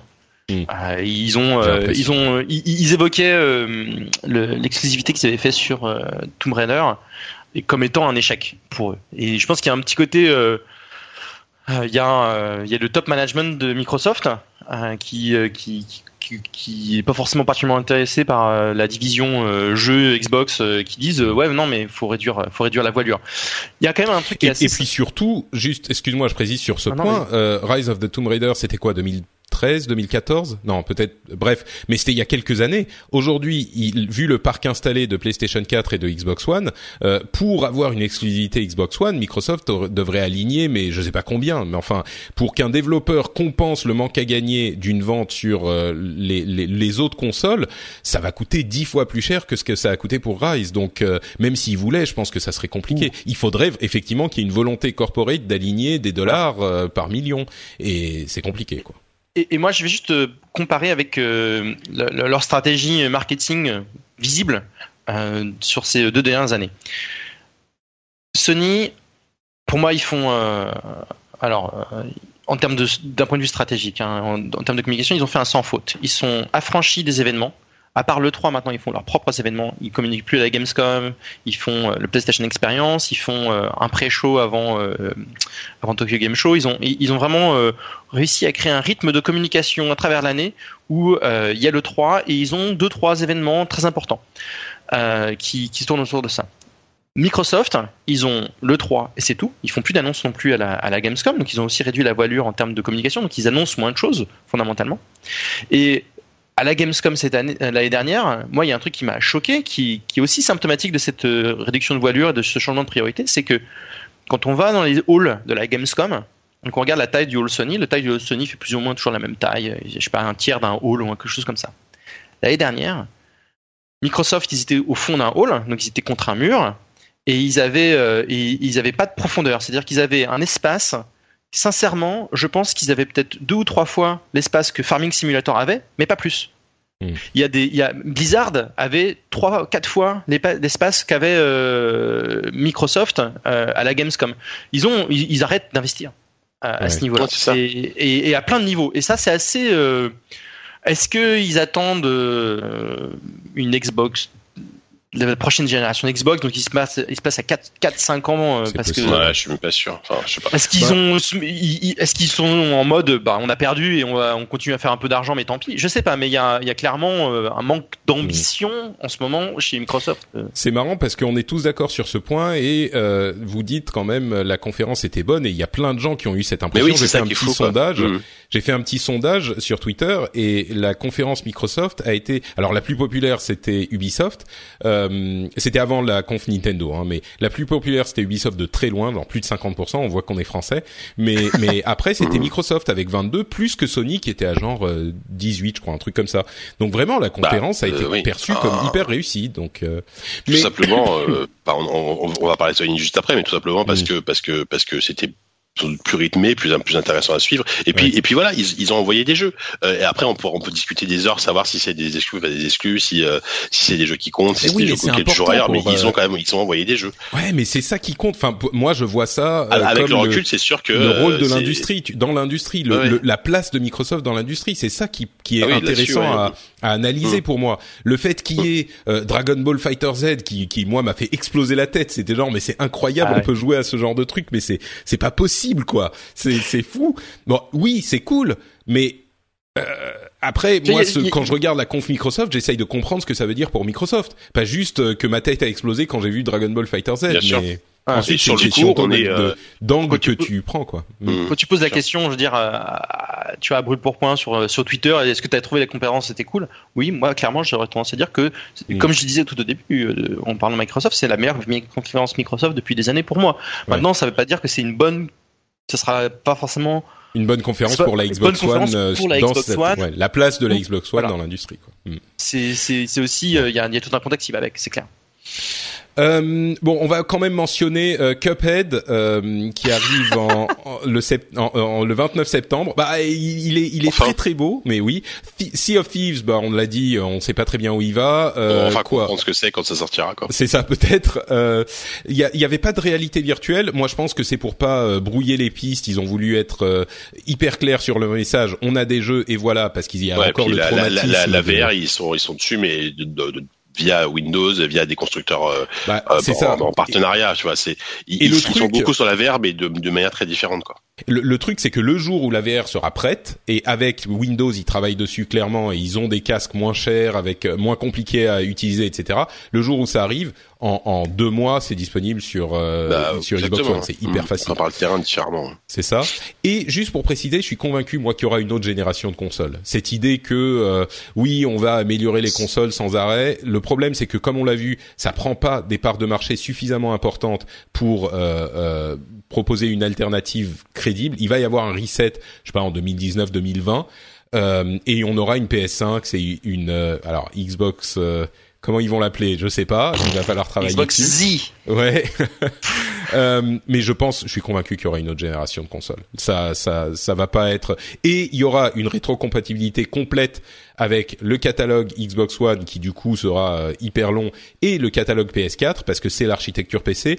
Mais il y aura pas, genre les jeux qui sortiront sur PS5 évidemment seront pas compatibles PS, PS4 et sur Xbox Z seront pas compatibles Xbox One. Ils tourneront pas sur les anciennes consoles et dans ce sens-là, ça sera une nouvelle génération. Bref, euh, conférence Sony. Alors là, pour le coup, moi, je vais vous dire ce que j'en ai pensé. C'était, vous vous souvenez de la conférence Sony E E3 2016 Bah voilà, Mhm. c'était la même. Euh, c'était exactement la Ah même, bon avec plus d'infos sur les jeux. Ce qui, pour moi, euh, qui, qui suis complètement client de ce genre de jeu, genre aventure narrative cinématique, c'était euh, le, le paradis.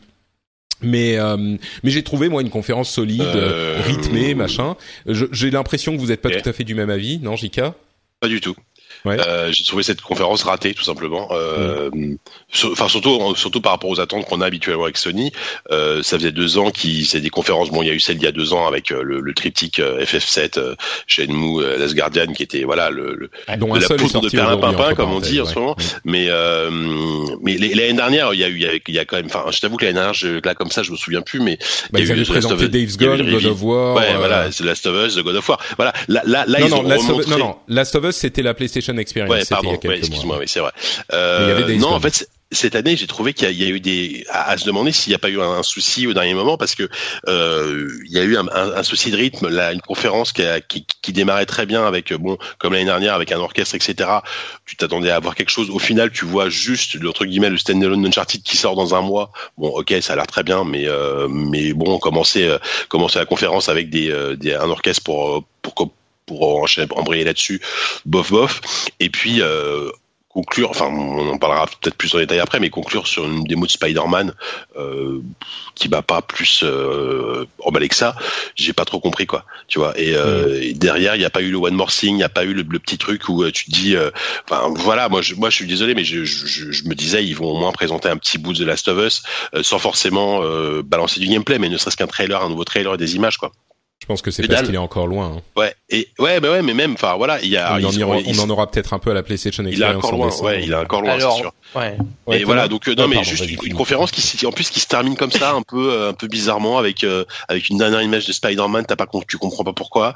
On, on était tous là, enfin, à la- à la- quand, quand on a couvert la conf là, avec les avec les collègues, on s'est tous regardés en disant ouais, tout, tout ça pour ça, quoi. Ok, bon. Thomas?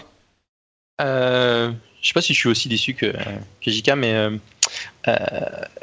moi, il y a un premier truc que je veux dire sur la conférence Sony où ils ont, il y a un, un- pour moi, il y a un foirage qui a eu lieu, qui est le format de la conférence.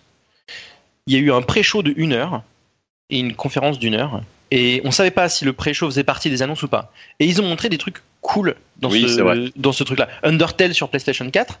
Ça faisait pas partie du, euh, du, du, du, du show euh, en, dans l'amphithéâtre, etc. Et c'était très très compliqué de comprendre euh, pour moi euh, Ouais, quand commence la conférence et, quand- euh, et ça c'était ça c'était très décevant parce que je trouve que Sony fait justement du, plutôt de très bons contenus. Il y a un autre truc euh, par rapport au, au contenu qui moi j'ai trouvé extrêmement intéressant, c'est à la toute toute fin du donc du pré-show avant que le show commence. Ils ont fait une annonce, ils ont dit ah une dernière annonce avant que le show commence, ils ont dit la PlayStation Experience sera à telle date en décembre.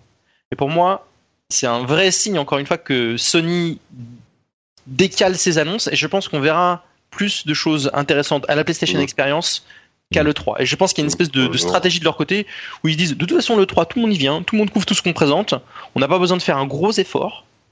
Euh, on, on mettra le paquet sur notre truc à nous où les gens viennent que pour nous Bah ouais, ouais. et on a toute l'attention. Et j'ai l'impression que c'est un changement un peu trop radical parce que ça faisait quel- quelques années, de, enfin au moins deux ans que que la conf Sony c'était vraiment la conférence que tout le monde attendait parce que parce qu'ils avaient mis la barre très haut les les, les, années précédentes et euh, et là d'un coup en fait il y a une sorte de baisse de comme- un comme comme si un comme, un avion qui qui se dépressurise quoi tu vois enfin il y a une chute mais d'un coup comme ça sans que ce soit une Mm. catastrophe attention on n'est pas on n'est pas au niveau d'IA ou euh, ou la conf PC hein mais euh, mais vraiment un truc qui qui, qui plombe quoi moi qui m'a plombé quoi Ouais, mais C'est marrant parce que- reprenons, le point de vue de, de, de Patrick sur Microsoft. C'est ce que que, j'allais dire. ils ouais. ont Bah, justement, je vais, je vais, joue là-dessus. Bah, voilà. et- je vais, je vais le, je vais le faire, euh, euh, je vais le dire moi-même si ça t'embête pas.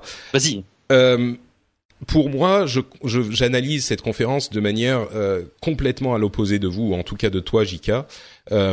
Euh, alors clairement, c'était pas une conférence aussi forte qu'on a pu les connaître les années précédentes. Bah, enfin, si c'était la conférence de, de, de l'année dernière, c'était la même, c'était les mêmes jeux, sauf qu'on en voyait un petit peu plus. Mais si on analyse les jeux qu'on voit, euh, oui, il n'y a pas grand-chose pour 2017, on est d'accord. Encore que techniquement, Days Gone sort euh, genre le 29 euh, décembre. Euh, Il y a Nino Kuni 2 qui a été présenté juste avant. Il y a euh, quelques petits trucs comme ça.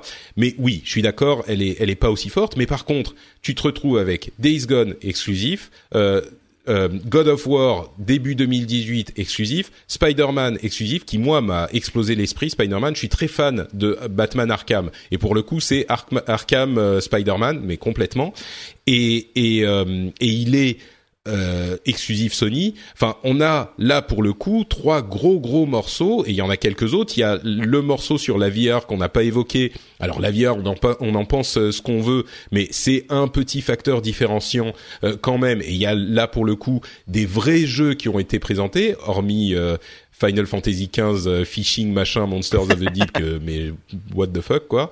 Euh, voilà. Alors c'est pas les jeux de l'année, mais c'est des expériences VR qui qui sont un petit facteur différenciant. Enfin moi ce que j'ai vu dans cette conférence, c'est des trucs exclusifs à la PlayStation 4. Donc si on regarde euh, le, la chose avec le point de vue euh, comment ça, ça influence l'industrie, c'est pas des annonces explosifs, mais c'est Sony qui continue à, à s'appuyer euh, un petit peu sur euh, le dos de la, la concurrence qu'il domine euh, et ils font genre ils font ils font rien, mais ça suffit. Ils continuent ce qu'ils font. Et, euh, et ils continuent à le faire relativement bien. Donc pour moi, de ce point de vue, la conférence était quand même euh, assez réussi quoi. Quand on en ressort et qu'on on, passé la hype et les trucs, ce qui en sort, c'est qu'il y a des trucs qu'on trouve sur PlayStation 4 et qu'on trouve pas ailleurs, alors que sur les autres machines, enfin bon non, soyons clairs, sur la Xbox One, c'est moins le cas. Mais euh, mais Non, Thomas, mais ça, oui, ça on le savait déjà. Enfin, on savait déjà que sur Xbox One il n'y Bah, avait plus d'exclus et que sur PC Bah il y oui, avait. mais, euh, il y en avait, mais- tu mais vois, du donc, coup, euh, enfin, tu dis il y Moi, avait moi- rien dans moi, la attendais plus que j'en attendais plus que euh, 4 5 3 4 exclus qui ont l'air cool. Hein. Death Gone ça a l'air très sympa. Bon God of War évidemment ça va être ça a l'air très bien aussi, mais j'en attendais un peu plus, je sais pas, j'attendais une surprise. T'attendais des nouvelles euh, annonces, quoi, peut-être. Voilà, ouais. Ouais, je Moi. Death Thomas, Gone, ouais. ils ont réussi à me convaincre que ce jeu, je ne veux pas y toucher. Il a l'air pas très intéressant, Hmm. personnellement. Hein, euh, je trouve que ce qu'ils ont montré, c'était euh, c'était une espèce de, de sous Horizon Dawn Ouais, c'est ça. ouais. euh, avec euh, des zombies euh, façon euh, oh les zombies c'est cool. Moi, moi pour le coup, ils ont réussi à me, me- à faire l'opposé sur Death Gone, mais, ouais. mais désintéressé. Mais je suis d'accord avec Patrick, c'était une conférence. C'est pas une conférence euh, fantastique. C'est un peu comme tu vois, Microsoft a fait la meilleure conférence de, de- de- depuis des années. Sony non, mais Sony a fait euh, une conférence qui est solide pour leurs objectifs et je pense qu'ils ont ils ont une stratégie qui, qui est pas mal à ce niveau-là quoi. Ils jouent leur, sur leur force. Par contre, je reviens sur leur problème de pré-show. Ils ont quand même c'est- ça, c'est- pour moi, c'est un autre problème parce qu'ils ont montré des trucs dans le Mhm. pré-show Qui aurait dû être euh, dans la vont dans ce sens-là. Bah c'est dommage, ouais. Parce qu'au final, on, on a eu une conf très courte hein, qui a duré à peine plus d'une heure. Bah, Ouais. ils auraient peut-être dû garder, enfin la faire 20 minutes de plus et montrer des jeux du pré-show. Ouais.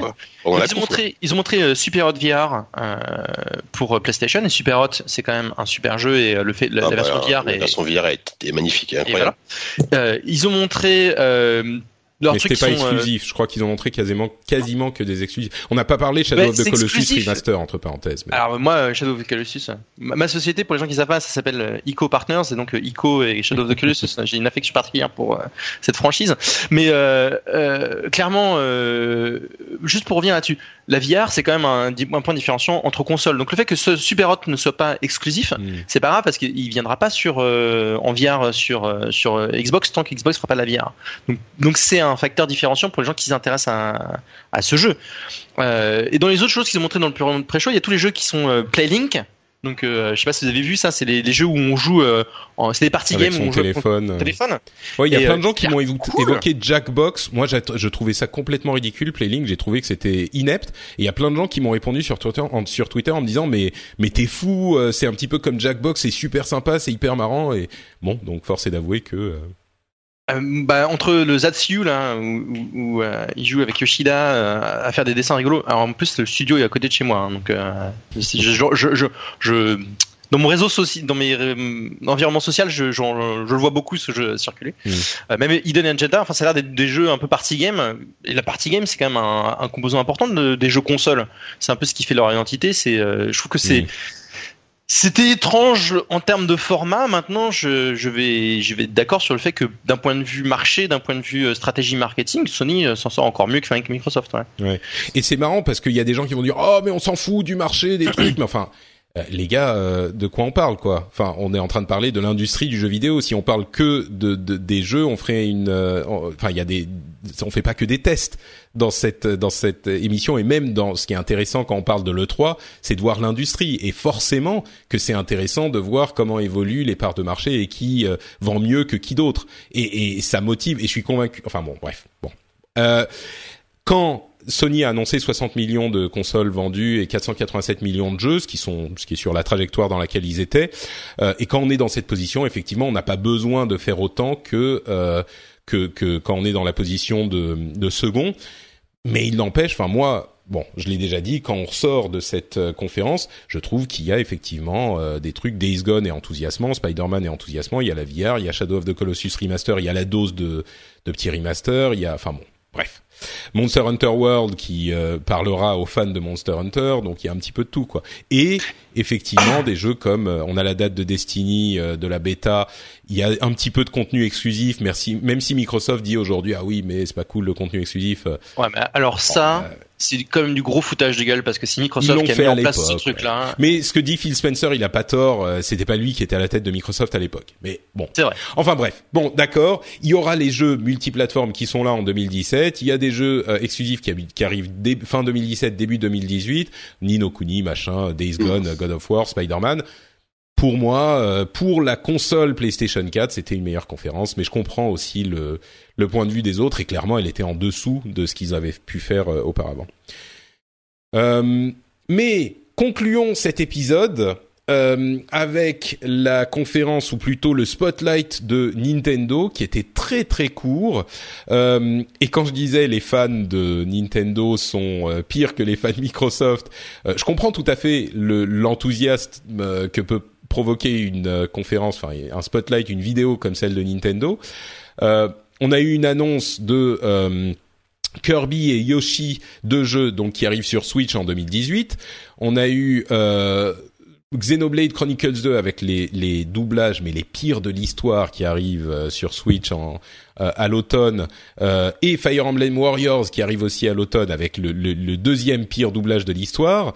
Euh, quelques petits trucs en plus qui sont pas forcément nécessaires de noter, mais une annonce que un Pokémon RPG, donc un Pokémon et Metroid Prime 4 sont en développement sur Switch et c'est marrant parce qu'on a eu genre juste un nom mais littéralement je disais avant la, la, la conférence euh, avant le 3 je disais si Nintendo dit Metroid Prime 4 ou enfin dit Metroid ils ont gagné le 3 et je pensais pas mm. qu'ils me prendraient au pied de la lettre ils ont simplement dit Metroid euh, ah c'était euh, un titre et je comprends, oui, le fait qu'ils annoncent qu'ils travaillent dessus, c'est enthousiasmant, mais enfin bon, il faut un, un, un, petit peu de retenue. C'est il faut c'était évident qu'ils allaient travailler sur des trucs comme ça. Mais bon, oui, c'est bien. C'est que c'est pas euh, c'est pas Retro Studio qui s'en occupe. Ouais. historiquement, et c'est un, une boîte, enfin une équipe japonaise qui a été montée euh, de toutes pièces, a priori euh, dirigée par le producteur euh, historique de la série qui s'appelle Tanaba, mais je suis pas sûr. ça, ça m'inquiète pas plus que ça. Hein. Bon, moi non plus, moi non plus, mais en vrai, ça veut dire qu'Retro bosse sur autre chose, peut-être sur Donkey Kong, donc c'est cool aussi, tu vois.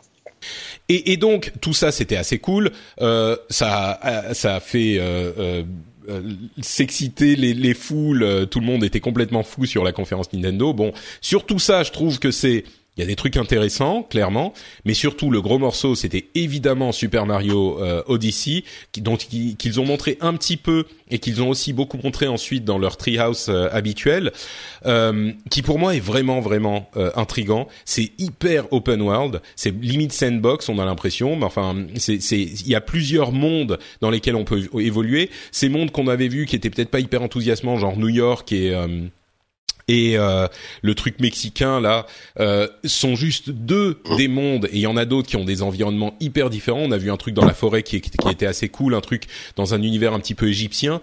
Et puis surtout, moi, ce qui m'a marqué avec ce ce ce, ce cette euh, ce titre, c'est qu'ils sont encore une fois, ils font enfin le traitement Zelda à, Mario dans le sens open world et machin, mais surtout c'est comme Mario 64. Enfin, j'ai l'impression, hein, faut être prudent, mais c'est comme Mario 64, Mario euh, Galaxy. Ils auraient pu faire un Mario 3D euh, classique ou un Mario genre 2D 3D comme Super Mario World, euh, Super Mario 3D World que j'ai adoré. Enfin, j'en ai chanté les louanges pendant des mois dans cette émission. Ils auraient pu faire un truc safe comme ça, et ils sont dit non, on va encore essayer de faire un truc hyper différent, d'autres concepts, d'autres idées, euh, d'autres euh, euh, méthodes de gameplay. Et s'ils réussissent, s'ils ratent leur pari, bon, c'est un peu couillon, c'est dommage, mais j'ai pas l'impression. S'ils réussissent correctement, bah ça sera super. Et s'ils réussissent, s'ils réussissent bien, c'est ils peuvent nous refaire le coup de Zelda ou genre à 80% de Zelda pour Mario et là, mais enfin, c'est l'année complètement mind blowing pour Nintendo. Ça serait invraisemblable et il, sens, il semble aller un petit peu dans cette direction. Moi, je suis euh, là, je commence à avoir les mains qui tremblent, quoi. C'est genre, euh, mais est-ce que Nintendo va nous faire le coup Zelda Révolution et Mario Révolution dans la même année Entre parenthèses, ils sortent le 27 octobre. C'est, c'est, je, je suis, euh, je reste prudent mais j'ai été hyper, j'ai douté dans ma foi euh, envers Nintendo avec Zelda quand il l'annonçait. Je me disais ouais bon ok on verra, euh, ça m'a l'air euh, limite. Je vais pas le faire deux fois quoi. Là je vais être prudent et je vais me dire peut-être qu'ils vont y arriver. Et s'ils y arrivent, enfin c'est invraisemblable ce qu'ils ont fait cette année. voilà pour mon, impression sur le spotlight. ouais. Je sais pas, est-ce que vous êtes aussi euh, enthousiaste si, à moitié? Bah, Moi, moi, je, euh, je vais être, parce que j'ai, en fait, j'ai pas regardé le spotlight en direct, mais après, j'ai revu toutes les annonces derrière. Euh, Metroid Prime 4, euh, bon voilà, effectivement un nom, mais je suis ultra, ultra content parce que parce que j'attendais, euh, j'attendais depuis très longtemps une suite et, et y jouer en plus sur sur Switch, c'est vraiment une, le, le, le, super support pour ça. Et juste pour finir Metro, sur Metroid, alors ça a été présenté après, mais le remake du Metroid 2 sur 3DS, et eh ben c'est plutôt ouais. cool parce que c'est un jeu auquel on n'a jamais joué. Enfin, on n'a jamais joué. Peu de gens ont pas plein plein de gens n'y ont pas joué et euh, ça a l'air plutôt plutôt joli. Donc bon, ça c'est c'est un petit truc en parallèle, mais c'est cool que c'est cool que Nintendo pense toujours à Metroid euh, euh, régulièrement, sans voilà, en faisant des, des, des projets qui ont l'air intéressants. Et, euh, et ouais, le Mario, bah le, Mario effectivement, il a l'air il a l'air tellement ouf quoi. Euh, effectivement, ils ont l'air d'appliquer un peu la recette euh, de Breath of the Wild en termes de voilà de- d'ouverture, de, de changement de mécanique, de, de revoir pas mal de bases de, de Mario. Et s'ils y parviennent aussi bien que, que ce qu'ils ont pu faire sur Breath of the Wild, ça, ça va être euh, ça va être le, le- le- peut-être le deuxième jeu de l'année après Breath of the Wild quoi. Enfin, on verra, mais mais euh, mais ouais ouais non, j'ai extrêmement envie d'y jouer là. De- ah, déjà avant, euh, euh, je suis j'étais déjà chaud, mais là, là, là, là, quand on a vu vraiment du gameplay avec ce, ce- ce système de casquette là qui a l'air d'être utilisé de manière assez, assez brillante et Oui, j'en ai intelligente. même pas euh, parlé, ouais, mais. ouais, ouais, non, c'est, C'est- c'est vraiment. Y a- y a- alors effectivement la casquette, bon, on peut l'utiliser euh, pour euh, manipuler l'environnement comme c'est une mécanique de gameplay. On peut contrôler les ennemis en fait. On envoie la casquette dessus et on euh, capture les ennemis. On se, on, on se transfère en fait dans les ennemis, on les contrôle et, et ça donne lieu à des opportunités de gameplay hyper intéressantes. Il y a des trucs hyper malins aussi comme euh, il y a des endroits du jeu où on a un mur avec un, un mini morceau de niveau de Mario 2D. Genre on rentre dans le mur un petit peu comme euh, Zelda sur euh, le Zelda Ouais, sur euh, 3DS là. A Link Between Worlds. C'est ça. Et, et on joue en 2D sur les surfaces 3D euh, du jeu. Et c'est juste un petit élément de gameplay. Hein. C'est pas genre euh, on a Mario 2D dans, dans, dans, dans Odyssey, mais on a juste des petits éléments de gameplay comme ça qui sont hyper malins et hyper enthousiasmants. Euh, mais oui, les- la, la, la mécanique de base, c'est effectivement ce chapeau, le capi, euh, qui avec lequel on contrôle les ennemis. On peut même se transformer en électricité en passant dans des câbles euh, électriques. Enfin, on peut rentrer dans le corps des humains. C'est un petit peu bizarre, mais euh, ouais, C'est Thomas. la t'as- bourrée, ouais, c'est la bourrée d'idées, d'idées. Oui, non, mais c'est ça, c'est le cœur des. Si le cœur des des euh, de la concurrence entre les consoles, c'est le first party. Le cœur des jeux et en particulier des jeux Nintendo, c'est le gameplay. Et là, ils ont l'air d'avoir été mais à fond sur le gameplay et d'avoir sorti des trucs vraiment intéressants. Euh, Thomas, ton impression? Je sais pas, je suis peut-être un peu blasé, mais euh, je trouve ça génial. Mais mais c'est Nintendo quoi. Je suis, c'est un c'est un petit peu euh, c'est un petit peu leur force quoi. Moi le Zelda, je- Enfin, sort de la Wii U quand même. Mais la Wii U, c'est. Le, le, le, le souci de Nintendo, c'est le, leur capacité de, de, de production. C'est pas la qualité de la production. Je pense que c'est juste une question de, de, est-ce qu'ils sont capables d'aligner les jeux euh, avec le bon rythme et, euh, et, et aux bonnes dates. Et je pense que ce qu'ils ont fait là, c'est qu'ils ont fait euh, sur la Switch, ils ont ils, ont fait ils ont évité l'erreur qu'ils ont fait sur les générations précédentes, à savoir euh, ils ont aligné euh, un certain nombre de productions clés au, au moment où la, la, la, la console est disponible. Moi, je trouve ça et c'est la seule vraie différence. Ils ont toujours beaucoup poussé euh, euh, du gameplay à plein niveau. Même si tu regardes la Wii U, le, le, le- ils poussaient le gameplay euh, en utilisant le, le Wii pad, le, le pad. Enfin, ils, ils Non, avaient enfin, ils ça- avaient ça des ambitions rien, soyons honnêtes. euh. parce qu'ils n'ont pas eu la bonne. euh, Je sais que pas d'accord. Pour le coup, je trouve, Non, je trouve, je trouve que je trouve que je trouve qu'en en first party, ils avaient des, ils avaient, ils avaient fait des choses intéressantes. Euh, donc moi je suis, euh, je suis optimiste. Je trouve que c'est c'était, c'est, solide. Ce qu'ils ont montré en termes de gameplay, c'est vachement agréable parce que, euh, parce que c'est ce qu'on veut voir. Hein, soyons, soyons réalistes. Euh, c'est marrant, comme parce que je suis, je suis pas un blasé parce qu'ils sont toujours bons. parce qu'ils sont bons et que ils ont pas fait de faux pas pour Mm. le coup et je trouve que c'était pas mal. Je- le, le- mes seules deux réflexions sur la conférence. La première c'est sur Metroid Prime 4. Euh, je trouve ça inutile. Alors peut-être parce que je suis pas assez. euh, je Assez sais que les fans fan, sont ouais. à fond dedans et qu'ils ont, euh, ils sont excités, etc. Mais euh, mais je me demande s'ils ont pas. du coup, on crée une attente quand on dit rien en fait. C'est-à-dire on dit voilà Metroid 4, on montre, un, on montre un logo et là les gens vont commencer à fantasmer, ils vont commencer à, à rêver des trucs et, et projeter leurs envies. Et ça veut dire que quand ils vont montrer le jeu, il va falloir qu'ils s'alignent sur euh, sur ces projections. Et ça, c'est je trouve que c'est moi, je vais te dire, dangereux. Je, je te réponds tout de suite. euh, Ce qu'ils ont fait, c'était hyper malin au niveau bah, marketing. Euh, c'était vendre des Switch. Là, ce qu'ils ont fait, c'est convaincre les gens qui hésitaient encore. Ils voient Zelda, Mario, ils se disent il y aura aussi Metroid et un Pokémon. Bon bah c'est bon, je l'achète maintenant. euh, J'y jouerai quand ça sortira, mais ça vaut le coup. Pour moi, c'est clairement le message aux, aux gens qui hésitent à prendre une Switch. C'est genre allez-y. Les gens qui sont attachés à la, à la marque Metroid, euh, s'ils sont Ils pas ont déjà, déjà une Switch, pas énorme, n'ont mais- pas déjà une Switch, je trouve ça étrange, tu vois. Ou s'ils n'ont pas la Switch avec ce Super Mario Odyssey, je trouve ça étrange. Mais bon. Mm. Et l'autre, pour moi, l'autre truc qui est important, et c'est le joueur PC qui ressort, Rocket League. Ah et, ouais. euh, et je trouve ça cool qu'il y ait Rocket League sur sur Switch. C'est ouais. euh, c'est encore de ça, ça, ça normalise un petit peu euh, entre euh, Skyrim et, euh, et Rocket League. Il y a un message sous-jacent aussi de euh, c'est long, ça prend du temps, mais Nintendo s'ouvre. Et, euh, et les jeux qu'on attend de console, des, des, des, des jeux un peu landmark, euh, peuvent aussi venir sur sur sur console Nintendo. Et c'est euh, tu vois ce que tu pouvoir en vendre. Tu te dis ouais mais tous mes potes ils jouent à Rocket League. Ah ouais, mais c'est aussi sur une Switch, tu vois, ça, ça, ça, ça Mm. lève cette barrière. Je trouve que c'est une, euh, c'était un, c'était une chouette annonce. Et euh, je- voilà, je trouvais que c'était, euh, c'était solide, c'était, c'était, c'était très Nintendo euh, à plein de niveaux, euh, donc euh, plutôt, euh, plutôt efficace. Et je pense que euh, du coup, le succès de la Switch euh, va un peu changer la donne, de la façon dont Nintendo euh, arrive à se faire relayer au niveau média, parce que c'est mon truc, hein, je suis désolé. Euh, et je pense que ça leur fera, euh, je pense qu'ils vont avoir un très bon E3 à ce niveau-là Hmm. en termes de, de, de couverture et de, de relais et ça va ça va les aider d'autant plus. Ah, ils, ils ont ils ont complètement renversé la vapeur hein, au niveau au niveau de la, la de la cote euh, qu'ils pouvaient avoir auprès des médias. Alors il, y a Nintendo a toujours une cote d'amour assez élevée, mais euh, mais c'est vrai qu'ils étaient sur une pente dangereuse avec la Wii U. Euh, là, la Switch, bon, le, le succès commercial pour le moment il est là. J'espère qu'il va continuer, mais mais c'est surtout en termes de effectivement de d'intérêt que les gens les gens et les médias ont envers Nintendo. Il a il a il est vraiment en train de revenir quoi. Hmm. Moi, je crois aussi, oui. Là, on a, enfin, ça se sent clairement partout, y compris dans cette émission. Euh, Ouais. Là, il y a une, euh, il y a un, un, un, un revient- Enfin, ils ont réussi leur pari. euh, C'était et ils ont réussi leur pari. C'est marrant quand même de le renoter encore une fois. Ils ont réussi leur pari sur les jeux, clairement. Euh, donc bon, bref, on, Ah, voilà, on en reparlera. On, on parlait tout, enfin, on a parlé pendant des, des tout à l'heure pour longtemps de first party, d'exclusivité, Bah, de c'est ça. ouais. euh, machin. Bah, Nintendo, c'est ça. Voilà, ils ont des jeux et si tu veux jouer à leurs jeux, bah t'achètes une console Nintendo. C'est c'est pas plus compliqué que ça, plus plus compliqué que ça quoi. Bah, C'est c'est encore intéressant, plus.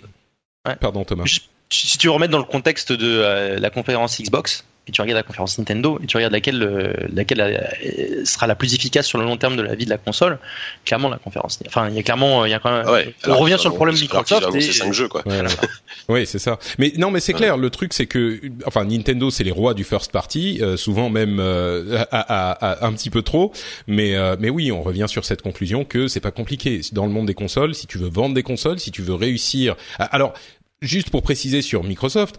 Ils sont très, enfin, ils font de l'argent. Euh, je veux dire, ils, font de l'argent, ils gagnent de l'argent, j'en suis sûr. Euh, la Xbox va très bien. Euh, c'est, il y a aucun souci à ce niveau-là. C'est juste que euh, dans l'idée de euh, qui vend, enfin, qui a une meilleure part de marché et euh, qui, qui propose une expérience spécifique à sa console, c'est la question de la part de marché. Bon bah voilà quoi. C'est c'est ça ça c'est un exemple du fait que dans le monde des consoles, si tu veux entre guillemets gagner, eh ben il faut des jeux exclusifs et basta et c'est tout. Voilà.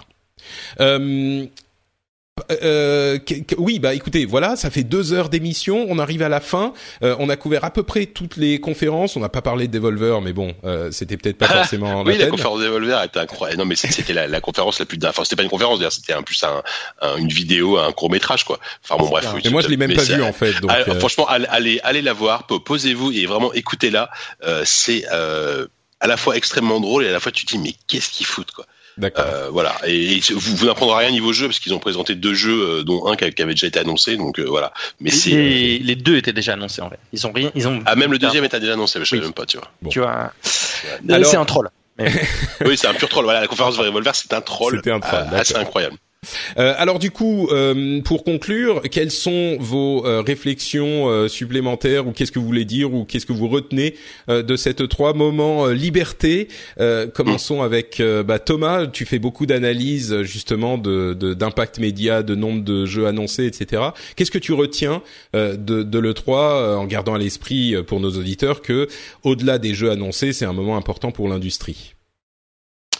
Euh, moi, je vais retenir nos trois euh, plutôt plutôt efficaces. Pas euh, pas autant de moments waouh que qu'on a pu avoir sur d'autres années précédentes, mais c'est un E3 solide. Moi, je retiens la conférence Ubisoft à niveau personnel, hein, parce que ouais, ils, ont ils ont pris des risques et c'était intéressant. Et dans l'ensemble, je pense que c'est y a quand même plein, pas mal de choses à, digérer, pas mal de jeux euh, assez prometteurs, assez cool euh, dans l'ensemble. Euh, Faut bien, re- même si on veut des choses qui vont révolutionner le monde, on n'a pas besoin de ça pour quand même avoir du bon contenu. Et je pense que c'est ce qu'on a là. On a, un E3 qui, qui montre du bon contenu, une, année, des jeux qui sont annoncés pour cette année qui sont cool et des jeux qui sont annoncés pour le début de l'année prochaine qui sont, qui sont plus cool. Donc j'en sors plutôt content pour l'industrie à, à ce niveau-là.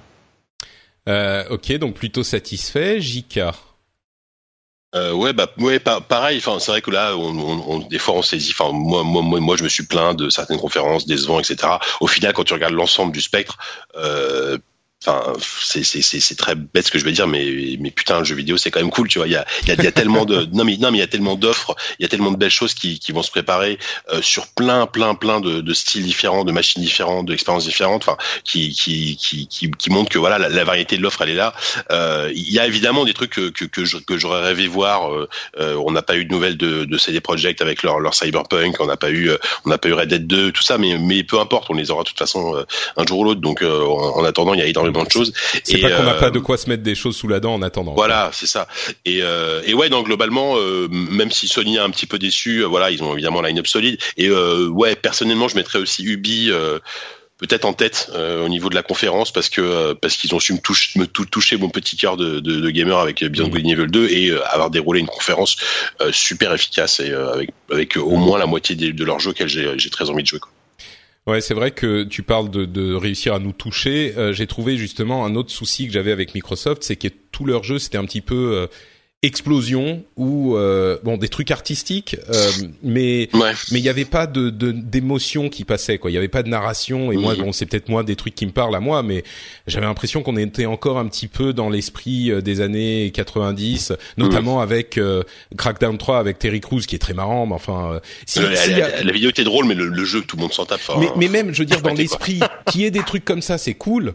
Mais s'il y a que ça, c'est un petit peu décevant. Ouais, Et je trouve ouais. qu'il est toujours, ça a pas grandi. Mais enfin bon, euh, Non mais tiens, Votre- on, juste on, on- on a oublié quand même de, de ça, ça va te parler Patrick, euh, quand même Tacoma qui sort enfin en, en août, qui est quand même le nouveau jeu des, des créateurs de God Home. Donc euh, ça, sais, ça, ça, ça te parle ça non? Ben, je, je me pas? demande s'ils ont pas, ça a pas trop traîné et je, me- si Ça, je me suis pas refroidi, ils, quoi. ils arrivent un peu tard, ouais. Tu Ils vois, et ils ont pas réussi à, enfin, je sais pas, ça se trouve, il va sortir et ça va être génial parce que la narration qui est le 100% du jeu, euh, l'histoire va être cool et ça peut Mhm. pas forcément se montrer. Mais moi, je me suis refroidi dessus, euh, je, Par contre, moi, je te, je te conseille, alors c'est une micro-parenthèse, parce que si, enfin, si t'as aimé Gone Home, je, je sais que tu, as, tu aimes beaucoup Gone Home, essaye euh, un jeu qui s'appelle What Remains of Edith Finch. Euh, t'as Ouais. peut-être entendu parler, qui est un jeu euh, un peu dans le même esprit où tu explores une maison, tu reviens, tu reviens dans la maison de ton enfance. ouais. C'est un jeu absolument, euh, absolument magnifique. Bah, faudra que je regarde. Les Walking Simulator, c'est un peu, bon, il faudra que je regarde. Bah, si, bah, si t'as aimé Gone Home, Oui, vraiment, oui, et vrai. Finch, euh, c'est, euh, c'est pas mal du C'est tout. vrai. Euh, bon, dernière question. Euh, votre jeu de l'E3, je sais que c'est toujours difficile et compliqué et un peu bête même comme question, mais votre jeu de l'E3, Thomas.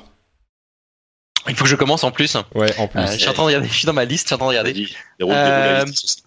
Moi, je vais te dire, je vais te dire mon jeu de l'E3, le jeu que je veux, sur lequel je veux mettre les mains, là, maintenant, tout de suite, c'est euh, Griplands de Clay. Ah d'accord. Ok. Ah ouais. Ouais, ouais, la, la, la DA m'a, m'a complètement, euh, je vois du Moebius dedans. Mm. Et euh, Clay, ils font des bons jeux et, euh, et, euh, et voilà. Je, je, je Puis, me euh, dis que autant choisir un truc un peu en dehors de, euh, des, des gros blockbusters, c'est, c'est le jeu dans lequel, auquel j'ai envie de jouer là tout de suite là. D'accord. Ok, très Ouais. bien. JK. Euh, c'est- franchement, c'est super compliqué. Enfin, je, je, je pourrais choisir des trucs qui sortiront dans 20 ans, genre euh, Beyond Good and Evil 2 ou Metroid Prime. Euh, mais bon, voilà, pour rester dans le concret, euh, pff, ah, ouais, Su- Super dur, Mario hein. Odyssey, je pense. Super Ouais, Mario Super Odyssey, Mario parce, Odyssey, que, parce que voilà, c'est juste, t'as envie de le prendre tout de suite et d'y jouer. Et je suis très jaloux des gens qui sont à le 3 et qu'on puisse jouer quoi. D'accord. Je pense que c'est assez, euh, assez, euh, euh, c'est recevable comme, euh, comme réponse. Et du coup, euh, moi, je suis hyper emmerdé aussi parce que. Enfin, c'est vraiment un jeu qui me parle, mais Spider-Man, euh, c'est Arkham, enfin Spider Arkham. Euh, mais du coup, je vais tricher parce que Sp- Spider-Man, j'en ai parlé dans Pixels il y a quelques jours, euh, comme mon jeu du salon. Du coup, moi, je vais dire Mario Odyssey aussi. Euh, J'ai été euh, complètement séduit par le potentiel de ce truc. Il faudra voir évidemment ce que ça donne concrètement. Mais euh, enfin, on pourrait parler de. Il y a plein de jeux qui sont. Far Cry 4 m'a m'a excité. euh, Il y a. Enfin, Ouais, 5. 5. Euh, pardon, 5, oui, effectivement, m'a m'a intrigué, on va dire. Euh, Anthem, bien sûr, euh, qui est qui est sur Anthem, le problème en fait, c'est que ce genre de jeu se joue sur le long terme. C'est des jeux, si c'est effectivement comme The Division ou Destiny machin, c'est des Mmh, jeux de grind, des jeux de loot, et faire des systèmes qui te motivent à continuer à jouer sur plusieurs mois, c'est pas facile. Donc j'ai quand même une interrogation là-dessus. Mais euh, ouais, Et non, ça reste un jeu, un jeu BioWare, donc j'espère quand même qu'il y aura pas que ça, qu'il y aura, il y aura des passages Mm. intéressants en écriture. Enfin, même si Mass Effect à Andromeda a été un semi-échec là-dessus, euh, il y a un héritage BioWare qui j'espère sera là. Quoi. sûr. Euh, et puis c'est pas le même studio justement. Euh, Anthem, Oui, c'est voilà. c'est C'est pas les mêmes. Ouais. Euh, donc oui, allez, Odyssey, Mario Odyssey. Allez, donc, Mario. euh, et puis Nintendo, en plus il arrive cette année, donc euh, c'est c'est encore Voilà. plus légitime. Donc, Oui, euh, voilà. En plus, euh, c'est dans, dans quoi quatre mois, Ouais. ça. Je sais plus. Ça. eh, le mois d'octobre. N'empêche, le mois d'octobre entre. Alors, il y a, il y a les jeux Ah, Bethesda, c'est vrai que j'ai pas hein. cité Evil Within 2, euh, Wolfenstein, Mario. euh, Il y a encore d'autres trucs. Enfin, bon, il y a, il y a, y a les Call of, etc. Bon, ça c'est comme d'habitude, mais voilà. Mais euh, ouais, le, de toute façon, la fin de bien. l'année, l'impression que, que la fin de l'année, encore plus que d'habitude, elle va être, elle va être ultra violente, quoi. Et ben voilà, on est on est content, on aime le jeu vidéo et le 3 était plutôt pas mal dans l'ensemble. Euh, je pense qu'on sera tous d'accord là-dessus. Euh, on vous remercie de nous avoir écoutés. Avant de se quitter, on va bien sûr demander à nos animateurs de nous dire où on peut les retrouver sur l'internet. Euh, JK. Oui, alors euh, sur euh, sur lesnumériques.com pour des sujets plus euh, tech euh, tech informatique et euh, en podcast hein, dans ZQSD, podcast de jeux vidéo. Euh, le numéro 51 est sorti il y a pas longtemps. Euh, moi, c'est un numéro dont, dont, dont je suis particulièrement content parce qu'on a eu deux excellents invités, euh, des personnes de chez Motion Twin qui développent un jeu que j'adore, que je joue beaucoup trop en ce moment, qui s'appelle Dead Cells, euh, qui est un jeu entre mélange entre un roguelike et un, un, Met- un Metroidvania, qui est vraiment un, excellent jeu. Ouais, ouais. Et les, et les invités, les, les, enfin les deux personnes qui sont venues étaient était super cool. On a beaucoup rigolé. On a un petit peu bu à la fin, ça s'entend, mais au moins on, on ri- on rigole beaucoup. On rigole beaucoup. Et, euh, et le prochain numéro, on peut déjà vous donner la date. Il sera enregistré le, le 1er juillet. C'est un, samedi, et on reçoit des personnes, des personnes de Lizard Cube pour le remake de Wonder Boy 3. Euh, pareil, euh, super jeu. Donc on est plutôt, euh, on est plutôt content. Magnifique, merci beaucoup JK. Thomas. Alors, euh, on peut me retrouver dans le, je crois qu'on fait tous les deux mois maintenant dans Presse Occulte, le podcast sur euh, le podcast méta euh, qui regarde la presse du jeu vidéo. tous les deux mois. Ouais. Euh, donc, euh, je fais une petite chronique et sinon Podcast de Game euh, Cult. Game. Cult. Tout à fait. Euh, et on peut me retrouver sur, euh, sur Twitter essentiellement, sur Icotom, I-C-O-T-O-M, euh, où je partage mes différentes, euh, mes différentes analyses. Et puis euh, si je fais un blog post ou un truc qui est vraiment intéressant, généralement c'est là où, c'est là où ça se relaie. Magnifique. Euh, merci à vous. Pour ma part, c'est Note Patrick sur Twitter et sur Facebook. Vous pouvez aussi retrouver cette émission sur frenchspin.fr et vous retrouverez aussi d'autres émissions qui pourraient vous plaire, notamment le rendez-vous tech euh, où on parle de tech. C'est le bien nommé. Euh, et on a la- on avait l'analyse de la WWDC d'Apple, donc ça vous intéressera peut-être d'aller écouter ça. Euh, et puis on, on est euh, bien sûr euh, sur le rendez-vous jeu toutes les deux semaines, donc on reviendra euh, a priori dans deux semaines euh, pour vous dire ce qui sera passé d'ici là. J'espère que vous avez apprécié cette émission un petit peu longue sur le 3. C'est toujours un moment particulier dans le monde du jeu vidéo, le 3, et c'est toujours un petit peu une fête, même s'il y a des moments où on est euh, un peu cynique ou un peu déçu de certains trucs. Je pense qu'il y a une effervescence et un enthousiasme euh, pour le jeu vidéo en général euh, autour de l'E3 qui est euh, palpable. Certains sont euh, un petit peu trop négatifs parfois et, et j'espère que c'est pas cette impression qu'on vous a donnée parce que sincèrement, le, le, le 3 et toutes ces conférences, c'est pour moi, comme je le dis souvent, comme avec les conférences tech, c'est genre euh, la Coupe du Monde de foot pour moi, quoi. C'est le moment où je suis super content de suivre tout ça, où je, suis excité, je suis heureux que de vivre dans cet univers et dans cette industrie. Donc, euh, j'espère que c'est passé comme ça pour vous aussi. Et puis, euh, bah, écoutez, le jeu vidéo se porte très très bien. On a plein de trucs qui euh, nous attendent pour cette année et pour les années à venir. Donc euh, j'espère que vous continuerez à nous suivre sur le ren- rendez-vous jeu pour quand, pendant qu'on on explore tout ça tous ensemble. On vous remercie de nous avoir écoutés. Merci encore une fois à Jika et à Thomas euh, de nous avoir euh, accompagnés et on se donne rendez-vous très bientôt pour un nouvel épisode. Ciao à tous.